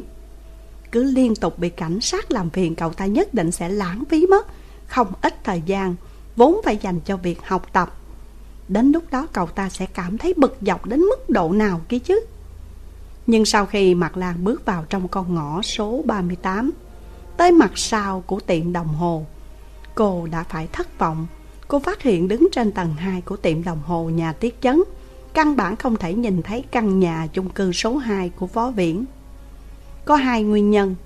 Thứ nhất, phía sau tiệm đồng hồ có trồng hai cây trúc đào, cành lá rất rậm rạp. Bọn chúng đã che khuất hết tầm mắt khi nhìn ra từ cửa sổ tầng 2 của tiệm đồng hồ. Thứ hai là phía sau tiệm đồng hồ là dãy nhà chung cư thứ nhất trong ngõ 38. Tất cả đều là số lẻ, mà nhà phó viện lại ở số 2 thuộc vào dãy nhà thứ hai. Do đó khi Tiết Chấn ở trong nhà mình dù thế nào cũng không thể nhìn lén cuộc sống của gia đình phó viện được Xem ra Muốn gây chút phiền phức cho cậu ta Cũng chẳng phải là chuyện dễ dàng gì Cậu đang nhìn cái gì thế? Triệu mật tò mò hỏi Mặt làng có chút không cam tâm dời ánh mắt khỏi hai cây trúc đào nọ Không có gì, chúng ta cứ đi thôi Nhà phó viễn nằm ở dãy thứ hai Mặt làng kéo tay triệu mật Bước tiếp về phía trước khoảng đất trống phía trước ngôi nhà chung cư số 2. Chẳng có người nào. Giải cách ly đã bị tháo bỏ từ lúc nào không biết. So với sự náo nhiệt cách đây vài giờ, từ lúc cha cô tới đưa cô đi, khung cảnh hiện giờ đã hoàn toàn khác biệt. Trước đó gần như tất cả cư dân trong con ngõ đều vây quanh chỗ này.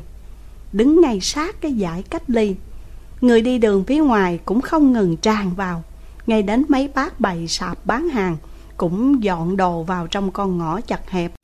Trong con ngõ nhỏ tồi tàn cũ kỹ.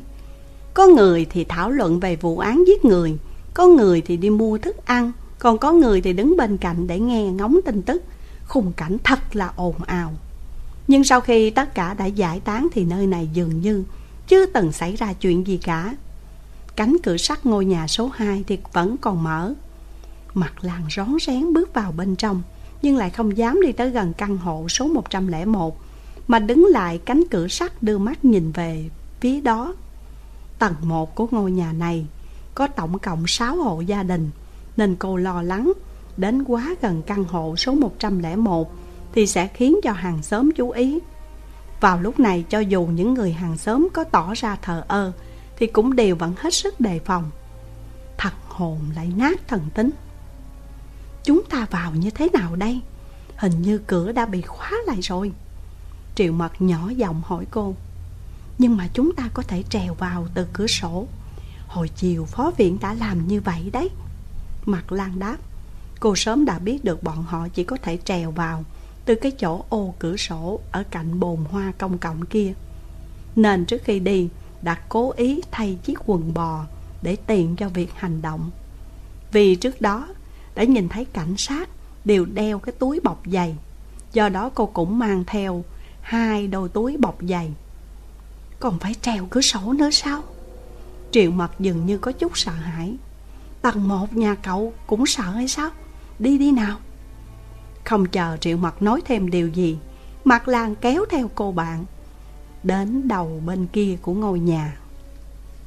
Dựa theo lộ trình mà Mạc Lan đã ghi nhớ ở trong đầu từ trước, Bọn họ đi tới bên ngoài ô cửa sổ phòng ngủ của Khưu Tiểu My. Sau đó Mạc Lan đưa cái túi bọc giày cho Triệu Mặt rồi nói, Hãy mau đeo nó vào đi nhưng ở đây còn có khung chống trộm nữa đấy. Triệu Mật vừa đeo túi bọc giày vừa lo lắng hỏi. Đừng có lo, Phó viện sớm đã cậy nó ra giúp chúng ta rồi. Mặt Lan dùm đôi bàn tay đã đeo găng tay, Đẩy cái khung chống trộm lên trên. Cái khung lắc lư, Rồi để lộ ra một khoảng trống lớn. À thật sự mình có thể leo trèo vào đây được. Triệu Mật nhỏ giọng nói. Đó, đã nhìn thấy chưa? Cửa sổ tuy đã đóng Nhưng vẫn còn cái khe hở. Chỉ cần ta cậy thêm một chút nữa là được thôi. Mặt làng lấy từ trong cặp ra một chiếc Tuknovit, nơ vít Đang định làm theo cách của phó viện lúc ban ngày. Cắm cái chiếc Tuknovit nơ vít đó vào trong cái khe hở của cửa sổ Nhưng lại phát hiện ra cửa sổ vốn chỉ là khép hờ thôi. Cô nghĩ thế này lại càng hay Đỡ phải mất công. Rồi cô ngoảnh đầu lại khẽ hỏi Triệu Mật Cậu đã chuẩn bị xong chưa? Xong rồi, tất cả đều ổn. Triệu mật đáp Vậy tớ trèo vào trong đó trước Cậu theo sau tớ. Được rồi. Mặt làng mở cái cánh cửa sổ thủy tinh ra. Trong phòng tối thui May mà bên ngoài còn có đèn đường.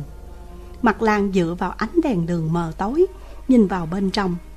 Thứ đồng đầu tiên đập vào mắt cô là chiếc đồng hồ treo tường Đang chỉ 10 giờ 43 phút.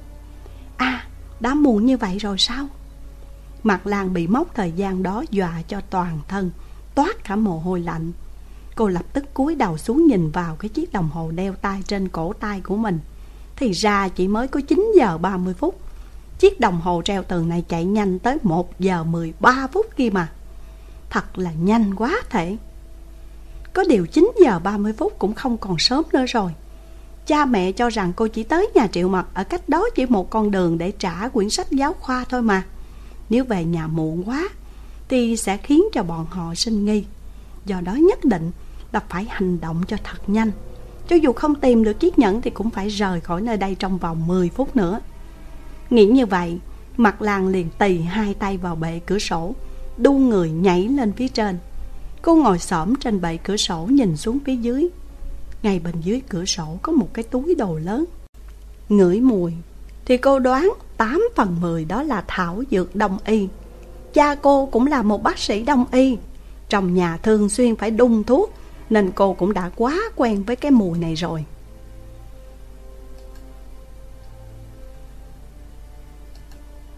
Cô cẩn thận tránh cái túi thuốc đông y đó, Rồi nhảy xuống phía dưới, Sau đó xoay người lại, Đỡ triệu mật cũng vừa từ bên ngoài cửa sổ nhảy vào. Bây giờ chúng ta nên làm cái gì đây? Triệu mật hỏi. Tớ muốn tìm trong ngăn kéo của bà ta, Xem có cái túi trang điểm Hay là cái hộp nữ trang nào hay không. Cậu hãy giúp tớ tìm kiếm trong cái ngăn kéo Ở dưới bàn trang điểm. Mặt Lan vừa nói vừa rón rén đóng cửa sổ lại, Sau đó lấy cái đèn pin ra. Trong phòng có một cái tủ quần áo, Một cái tủ nhỏ, Có hơn 5 cái ngăn kéo một cái bàn trang điểm, một chiếc giường đôi và một cái tủ đầu giường. Mặt làng quyết định bắt đầu từ cái chiếc tủ nhỏ có 5 ngăn kéo. Cô mở 5 ngăn kéo đầu tiên ra trong đó có đặt để một số giấy tờ. Mặt Lan tiện tay cầm một tấm bằng tốt nghiệp tiểu học lên và cô giật mình. Đây là phó viện hay sao? Hồi nhỏ phó viện đúng là một cô bé hết sức là đáng yêu. Này, Triệu Mật, hãy mau đến đây xem nè. Tuy thời gian gấp rút nhưng cô vẫn không kìm được, muốn chia sẻ cái phát hiện này cho người bạn thân. Triệu Mật xem tấm ảnh đó xong, cũng không há hốc mồm lên vì kinh ngạc. Đây là phó viễn hay sao? Chắc tại con gái lớn rồi thì có nhiều thay đổi. Người ta thì càng lớn càng xinh, tại sao cô bạn này sao lại càng lớn càng xấu xí đi nhỉ? Có phải đã bị cái thứ gì đó tác động vào hay không? Cũng không biết nữa, đúng là thay đổi rất là nhiều, mà nhìn bạn ấy cũng không giống như đã từng phẫu thuật thẩm mỹ. Mạc Làng đặt cái tấm bằng tốt nghiệp tiểu học đó xuống và trong lòng cảm thấy rất khó hiểu. Rồi cô lại cầm một cái tấm bằng tốt nghiệp khác lên, đó là bằng tốt nghiệp đại học của cha phó viện Phó tranh văn Tuy tấm bằng đã rất cũ, nhưng vẫn có thể nhìn thấy rõ Phó Viễn và cha cô quá thật rất giống nhau. Tiếp đó là đánh bằng tốt nghiệp của Khưu Tiểu My. Có một điều khiến Mặt Lan cảm thấy vô cùng bất ngờ, đó là Khưu Tiểu My cũng từng đã học đại học. Tuy chỉ là đại học tài chức, nhưng cũng có bằng tốt nghiệp do Học viện Y học cổ truyền của thành phố X cấp. Ai có thể ngờ nổi, một mụ phù thủy bán thuốc bắc ở ngoài chợ lại là sinh viên của một trường đại học có tiếng kia chứ. Rốt cuộc chuyện này khiến cho bà ta lựa chọn con đường này Hay là căn bản không phải là lựa chọn của Khưu Tiểu My Và bà ta cũng chẳng có cách nào khác Còn nữa, cha của phó viện rốt cuộc hiện giờ đang ở đâu? Nghi vấn cuối cùng của Mạc Lan rất nhanh đã có lời giải đáp Bên dưới mấy tấm bằng tốt nghiệp là giấy chứng nhận ly hôn của cha mẹ phó viện Ồ, thì ra họ đã ly hôn từ 3 năm trước Này, Cậu có biết cha mẹ phó viện vì sao lại ly hôn với nhau không? Mặt lăng cất tiếng hỏi Triệu Mật. Không biết nữa Tớ chưa có nghe đến bao giờ. Đừng có xem đóng giấy tờ này nữa Cậu phải nhớ là cậu đến đây để tìm lại chiếc nhẫn kia mà. Triệu Mật nhắc nhở. Tớ biết, tớ biết. Mặt Lan lại kiểm tra lại ngăn kéo ấy thêm một lần nữa. Sau khi xác định trong đó không có dấu bất cứ món đồ trang sức nào Thì mới mở tiếp cái ngăn kéo ở bên dưới và ba cái ngăn kéo ở giữa của tủ đều dùng để đựng các loại quần áo, dùng trong mùa của khâu tiểu my còn trong ngăn kéo dưới cùng, thì chỉ có mấy tấm khăn phủ gối và một đống quá đơn. Chẳng phải là nhà phó viện, không phải là không có điện thoại hay sao? Quá đơn điện thoại ở đâu mà ra như thế này? Mặt làng chú ý một chút đến địa chỉ ở trên tấm quá đơn, Quả nhiên không phải ở nơi đây. Căn hộ số 403 nhà số 7 ngõ 326 đường Thải Vân. Nơi đây là đâu nhỉ? Mặt Lan thầm ghi nhớ địa chỉ. Này Mặt Lan, Tớ đã tìm thấy cái hộp trang sức của bà ta, Nhưng mà bên trong không có chiếc nhẫn ngọc của cậu. Triệu Mật vừa nói vừa bưng một chiếc hộp màu sắc sặc sỡ tới trước mặt Mặt Lan. Tại sao lại không có kia chứ? Mặt Lan bội đứng thẳng người dậy, đưa tay đón lấy cái hộp trang sức. Cô đổ hết những món đồ trang sức ở trong hộp ra giường. Quả nhiên không thấy chiếc nhẫn đâu cả. Lạ thật, Bà ta giấu chiếc nhẫn của cậu đi đâu rồi nhỉ? Triệu mật hỏi. Có khi nào bà ta đã đem nó đi vào tiệm cầm đồ rồi hay không? Ngay phía trước có một tiệm cầm đồ. Không phải cậu đã nói chiếc nhẫn đó được làm bằng đá quý hay sao? Không chỉ là đá quý, nó còn là cái thứ mà bà ngoại của tớ Để lại cho mẹ tớ đấy. Ôi Là đồ cổ à. Thảo nào cậu lại để tâm đến nó đến như vậy? Triệu mật đưa tay che miệng nói. Đương nhiên rồi Đều là tại cậu hết. Nếu không phải cậu cứ nặng nặc đòi xem chiếc nhẫn đó Thì tớ cũng không mang nó đi đến trường đâu. Tớ làm sao mà biết được Cậu lại mang nó đi xem bối kia chứ? Triệu mật phản bác. Hôm đó, nếu không phải tớ đến nhà bà ta nhìn thấy chiếc nhẫn, khi tớ đang lầy hoay móc tiền ra, thì bà ta chắc chắn không nghĩ tới việc bắt tớ dùng nhẫn để làm vật thế chấp đâu. Bà ta nhất định là có ý muốn lừa tớ để lấy chiếc nhẫn đó thôi. Mặt làng vừa nghĩ tới chuyện này xảy ra ngày hôm đó mà lại cảm thấy ấm ức. Cô căm hận cái sự ngốc nghếch của mình. Cậu có biết không, bà ta đòi tớ bao nhiêu tiền hay không? đến 300 đồng Tớ làm gì mà có nhiều tiền đến như vậy Tớ chỉ có 50 đồng thôi. Mà đó là cái vốn tiền Tớ định dùng đến để mua tạp chí. Đúng là một tên phù thủy đáng ghét. Mặt Lan không muốn nói với Triệu Mặt rằng, Khưu Tiểu My không chỉ bối ra kỳ thi cuối kỳ này, Cô sẽ đạt được thành tích đặc biệt xuất sắc, Mà còn bối ra trong năm nay cô sẽ gặp một anh chàng Hoàng tử bạch mã như trong mơ. Người đó sẽ vô cùng thích cô và cả đời này chỉ yêu có một mình cô thôi. Có cô nữ sinh nào. Sau khi mà nghe xong những lời tiên đoán như thế, Mà đầu óc lại không trở nên mê mẩn, Trí lật xuống thấp kia chứ. Mà huống chi khi ấy Khưu Tiểu My còn nói với cô, Xem bối, là phải có thành ý, Như vậy thì mong muốn mới có thể trở thành hiện thực được. Lúc đó cô cảm thấy Khưu Tiểu My dường như muốn nói Việc nhận đó mới là món thù lao xứng đáng nhất, Vì cô kiên trì muốn trả bằng tiền mặt. Khưu Tiểu My mới đồng ý để cô cầm tiền mặt đến nổi, Đổi lại cái nhẫn sau đó. Nhưng sau khi cô lấy được tiền từ trong tài khoản, Đó là tiền lì xì của mình. Khưu Tiểu My đã biến mất, Không còn tâm tích nữa, Khiến cô không cách nào để tìm được bà ta. Về sau cô nghĩ đi nghĩ lại, Cứ luôn cảm thấy như mình bị mắc lừa. Khi đó, Khưu Tiểu My nhất định là cảm thấy mình quá ngốc nghếch, Mặt là nghiến răng. Ken két và nghĩ thầm. Trên người cậu chỉ có 50 đồng thôi sao? Điều này thì tớ không ngờ tới đấy Tớ còn tưởng bố cậu rất là rộng rãi với cậu kia chứ. Triệu mặt vứt hết những đồ trang sức Chẳng biết là thật hay là giả, Vào lại trong cái hộp, Rồi nhét trở lại cái tủ Ở dưới bàn trang điểm. Bố tớ cảm thấy học sinh trung học Không nên để quá nhiều tiền để tiêu vặt. Tài khoản tiền lì xì của tớ cũng đã bị kiểm tra định kỳ nữa đấy. Mặt Lan buồn bực, Đóng mấy cái ngăn kéo của chiếc tủ kia lại. Sau đó lại đi tới chỗ tủ quần áo, Mở cái cửa tủ ra. Trong cái tủ quần áo lớn này có treo các loại áo khoác Và váy dài của Khưu Tiểu My. Ngăn kéo trong tủ thì tất cả quần và áo lót. Chẳng có cái thứ gì khác. Mặt Lan lại lật cái tấm ra trải giường lên, Nhìn xuống dưới gầm giường thấy có một chiếc chiếu, Dùng để cho mùa hè. Hai cái chậu rửa mặt và hai cái bọc rèm cửa sổ rất là dày. Cô lật tung hết một lượt Nhưng mà không tìm thấy chiếc nhẫn đâu cả. Này, cháu cầu có phát hiện gì hay không? Cô hỏi Triệu Mật. Lúc này Triệu Mật đang mở đèn pin kiểm tra cẩn thận cái tủ bên dưới của bàn trang điểm. Không có cái hộp nào cả.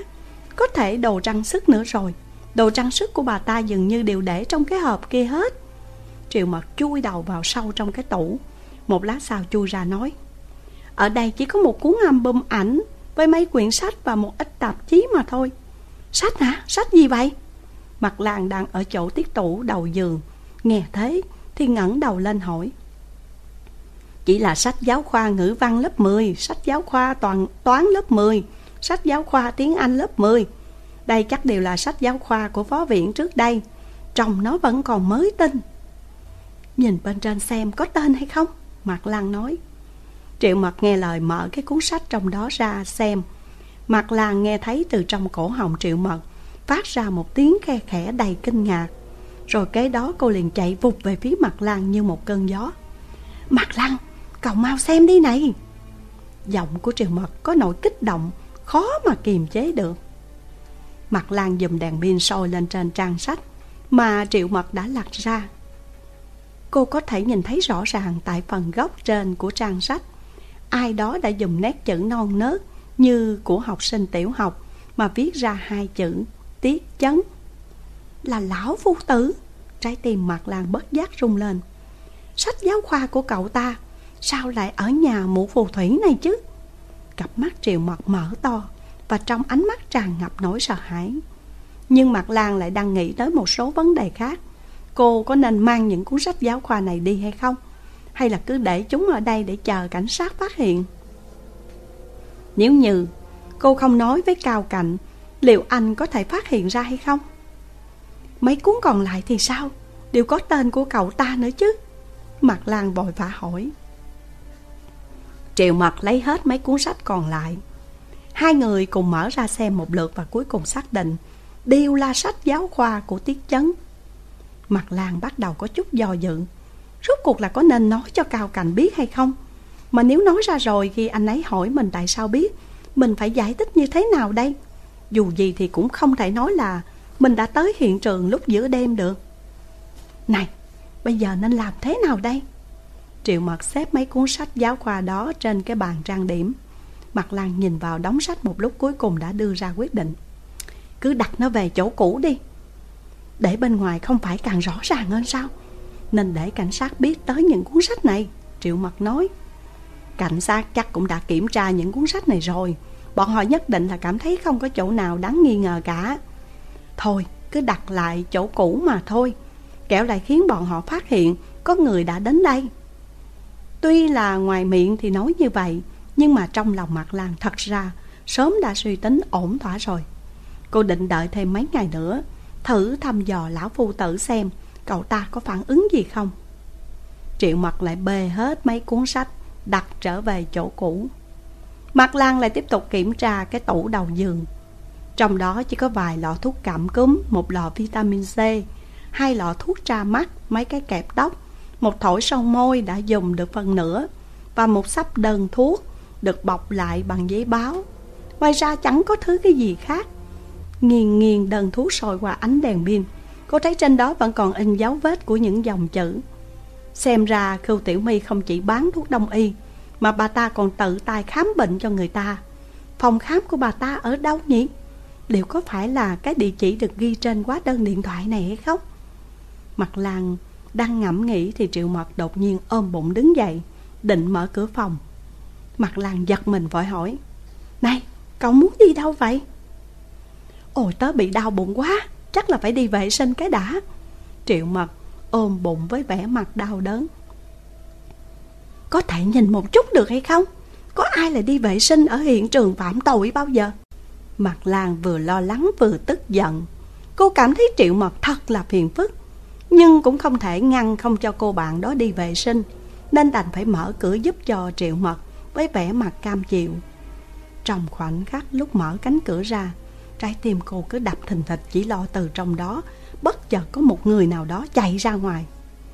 Trong bóng tối Triệu Mật chạy như bay vào trong nhà vệ sinh ngồi bên trong. Cô cứ làm bầm.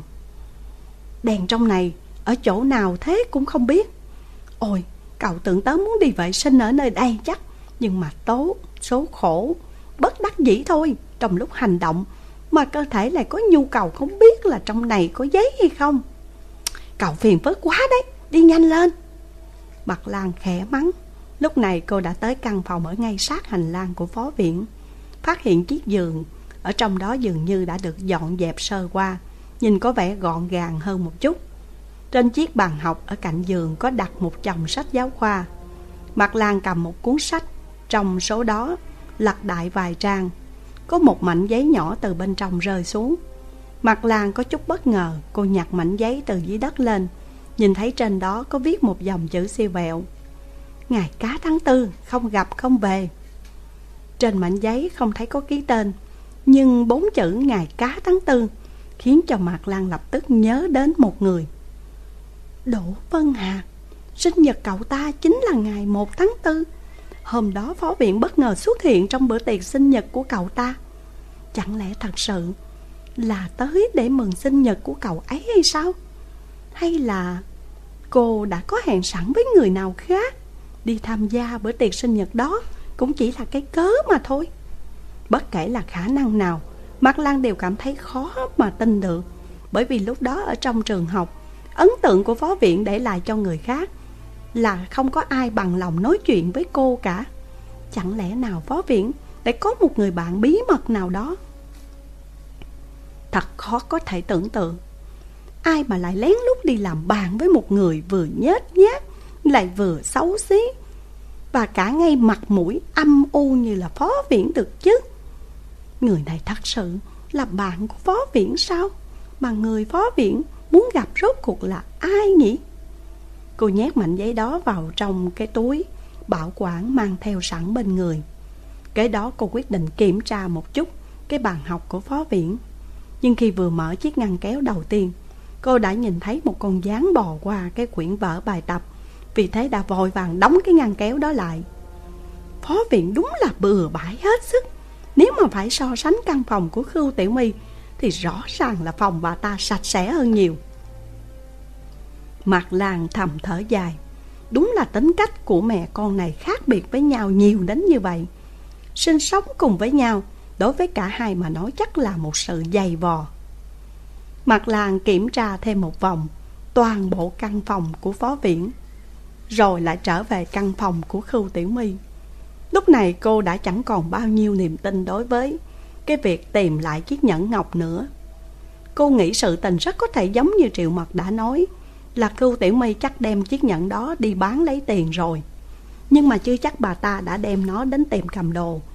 Cầm đồ thì phải có biên lai like, nhưng mà cô lại không phát hiện thấy cái tờ biên lai cầm đồ nào cả. Có điều cho dù là biên lai thì chắc cũng sớm bị cảnh sát mang đi rồi chứ gì. Mặt làng chợt nghĩ tới điều này, Cô quyết định ngày mai sẽ đi gặp Cao Cạnh hỏi thử xem. Hôm nay trước lúc rời đi, Cô đã hẹn với anh buổi trưa ngày mai sẽ gặp lại. Lúc đầu anh đề nghị rằng sẽ đến đón cô vào buổi chiều sau khi tan học. Nhưng mà cô kiên quyết lựa chọn buổi trưa. Bởi lẽ cô muốn chuẩn bị cho anh một cái hộp cơm lớn thật là ngon. Và cô quyết định sẽ nói hết mọi chuyện về chiếc nhẫn ngọc với anh trong khi ăn. Và hy vọng anh có thể nể tình cái món thịt kho tàu ngon lành kia. Mà đừng có mắng cô nữa. Cô đi tới bên ngoài cửa phòng của Khưu Tiểu My. Nhìn xuống cái chiếc đồng hồ treo tay. Đã sắp 9 giờ 40 phút rồi. Không biết cha mẹ ở nhà có nghi ngờ hay không nữa. Cũng may mà bọn họ không biết số điện thoại của nhà Triệu Mật Khi gọi đến Triệu Mật sẽ dùng điện thoại công cộng Cho nên cha mẹ cô có tra cái số điện thoại đó thì cũng chẳng có ích gì. Dù thế nào đi nữa, đợi Triệu Mật giải quyết xong là họ phải đi ngay. Nơi này không thể ở lâu được, nhưng mà Triệu Mật vẫn còn chưa xong. Vậy thì ta cứ xem tiếp thôi, còn có thứ gì thú vị nữa hay không? Ánh mắt mặt làng nhìn khắp khu vực nằm giữa căn phòng của Phó Viễn và Khưu Tiểu My, rồi đột nhiên cuốn lịch treo tường trên cửa phòng của Khưu Tiểu My lọt vào tầm mắt của cô. Cô còn nhớ sau khi phát hiện ra xác chết, trong lúc hoang mang sợ hãi chạy ra khỏi căn phòng này Cô đã nhìn thấy phó viện đang đứng ở vị trí như cô hiện giờ Và cứ nhìn đăm đăm vào cuốn lịch đó Lúc này hồi tưởng lại vẻ mặt của phó viện khi đó dường như vô cùng chăm chú Lại tự như đang suy nghĩ một cái điều gì đó Phó viện đã nhìn cái gì vào lúc này Mặt Lan liền bật đèn pin soi về phía cuốn lịch Và cô phát hiện ra ngoài cùng vẫn là tháng 3 và trên một số ngày đặc biệt, có người đã dùng bút bi đánh dấu những ký hiệu khác nhau. Ngày 6, ngày 13, ngày 20, ngày 27 tháng 3 thì được khoanh lại bằng hình tam giác. Ngày 5, ngày 15, ngày 23 tháng 3 thì lại được khoanh lại bằng hình tròn. Khi đó phó viện đang nhìn vào những ký hiệu này hay sao? Những cái hình tam giác và hình tròn này, nó đang nói lên điều gì? Mặt Lan đang thầm suy nghĩ, Thì một giọng nói chợt vang lên bên tai cô Cậu đang nhìn cái gì thế? Tớ đang nhìn Mặt Lan đang định trả lời, Trái tim đột nhiên đập loạn xạ Tại sao là giọng con trai? Cô kinh hãi quay đầu lại phát hiện khuôn mặt cứng ngắc của Tiết Chấn đang ở ngay bên cạnh Cậu, cậu, tại sao cậu lại ở nơi đây? Mặt làng bị sự xuất hiện đột ngột của Tiết Chấn Dọa cho đến sợ cả người giọng nói cũng trở nên lắp bắp. Trong đầu cô đột nhiên hiện ra một loạt những cảnh tượng đáng sợ. Tiết chấn sẽ ép cô đến góc tường, rồi sẽ rút cái con dao nhọn ra, đâm thẳng vào cô. Trời ơi, liệu cậu ta có là hung thủ hay không? Sách giáo khoa của cậu ta, tại sao lại ở trong tay của Khưu Tiểu My? Mặt làng bất giác, cứ lùi về phía sau mấy bước. Cậu, phải là tớ hỏi mới đúng. Tại sao cậu lại đến đây? Từ trên tầng 2 tớ đã nhìn thấy trong căn phòng này có ánh đèn Và cảm thấy nó không được bình thường nên đã chạy đến đây xem thử Không ngờ lại gặp cậu ở đây Tiết chấn nói ra một lý do đầy chính đáng và đồng thời lập tức bật đèn lên. Trong nháy mắt căn phòng, Sau nháy mắt đã sáng rõ dưới ánh đèn. Mặt làng thấy trong tay cậu ta không có dao nhọn nào cả, Mà chỉ có một cái đèn pin. Cậu làm thế nào mà vào đây được? Mặt làng ngẩn ngơ nhìn cậu ta. Thì cũng giống cách như các cậu mà thôi. Tiết chấn chỉ tay về phía cửa sổ phòng ngủ của khu tiểu my. Nói như vậy là cậu cũng trèo vào từ cái cửa sổ đó ư? Vậy những lời bọn mình đã nói khi phát hiện ra Những cuốn sách giáo khoa của cậu, Liệu cậu có nghe thấy gì không? Có khi nào cậu ta đã im lặng nắp ở ngoài cửa sổ hay không nhỉ? Cho tới tận khi bọn mình đi tới phòng của phó viện Thì sẽ nhân cơ hội đó mà trèo vào bên trong Thật là quái lạ, Nếu cậu ta trèo vào đây tại sao lại không có chút tiếng động nào Cái chuyện này, Tớ phát hiện thấy mình bị mất một cuốn sách giáo khoa Nên đã đến đây tìm thử Chiều nay tớ đã ở đây. Tớ nghĩ cuốn sách đó có khả năng đã bị rơi ở nơi đây. Mặt Lan tùy tiện bịa ra một lý do Rồi cô bỏ chiếc đèn pin vào trong túi áo, Đưa tay ra sau lưng, Lén tháo cái găng tay ra, Rồi nhún vai nói tiếp. Nhưng tớ vẫn chưa tìm thấy cuốn sách đó. Có lẽ là tớ cũng phải nên đi rồi. Có điều tớ đang đợi triệu mật, Vì cậu ấy cùng đến đây với tớ. Tiết chấn cười lên một tiếng lạnh lùng vẻ mặt và giọng nói giống hệt như một gã đóng vai phản diện ở trong phim. Cậu ta nói, Thôi đừng có mà khoác lác nữa. Tớ biết cậu chưa bao giờ là một người ham học đến như thế. Cái đám con gái chỉ chuộng hư vinh. Cái loại trí tuệ thấp kém như các cậu. Ngoài việc xem mấy bộ phim ở trong truyền hình rẻ tiền và si mê một gã đẹp trai nào đó thì còn biết làm cái gì khác chứ. Tiết chấn luôn có cách khiến cho người ta phải tức điên lên. Sau khi nghe xong những lời này của cậu ta, Thì cơn giận của Mạc Lan lập tức bốc lên cao. Cậu nói cái gì? Có giỏi thì nói lại nghe xem. Không lằng nhằng với các cậu nữa, Tớ phải đi báo cảnh sát. Này, cậu đừng có trốn đấy. Trốn lại càng chứng tỏ cậu có tật giật mình. Cậu ta lại cười lạnh một tiếng. Hơn nữa cho dù cậu có trốn thì cũng vô ích, Vì tớ đã nhìn thấy cậu rồi. Nói xong, cậu ta liền bước ra ngoài hành lang Và chuẩn bị mở cửa. Mặt làng nói với sau lưng cậu, Này, Tiết Chấn, Sao không báo cảnh sát ở đây luôn? Điện thoại ở trong phòng ngủ này. Đừng có lừa tớ nữa, Ở đây không có điện thoại đâu. Tiết Chấn chẳng buồn quay đầu lại, Hờ hững đáp, Cậu đã từng đến đây rồi sao? Mặt Lan dò hỏi, Thật là vớ vẩn, Tớ chưa từng đến đây bao giờ. Mới đến lần đầu mà biết nhà người ta không có điện thoại. Lúc cậu tìm công tắc bật đèn thì cũng nhanh lắm nhỉ. Tớ nhìn thấy Ngươi cần giải thích với cảnh sát chắc chắn là cậu mới đúng.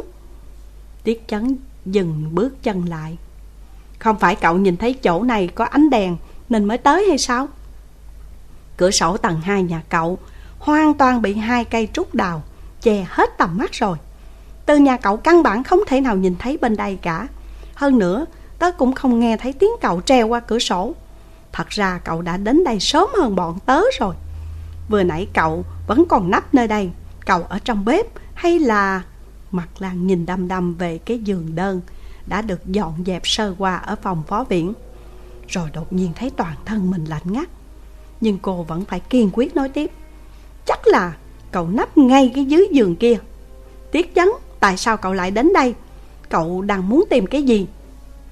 Tiết chấn dừng chân trong căn bếp chậm rãi xoay người lại. Khuôn mặt cậu ta cứ thoát ẩn thoát hiện trong một mảng tối thui. Mặt Lan không kìm được khẽ rùng mình. Lúc này cửa ngoài của căn hộ kêu đánh rầm một cái, Và một tiếng bị đẩy bật ra. Hai cảnh sát mặc đồng phục đột nhiên xuất hiện Trước mặt bọn họ.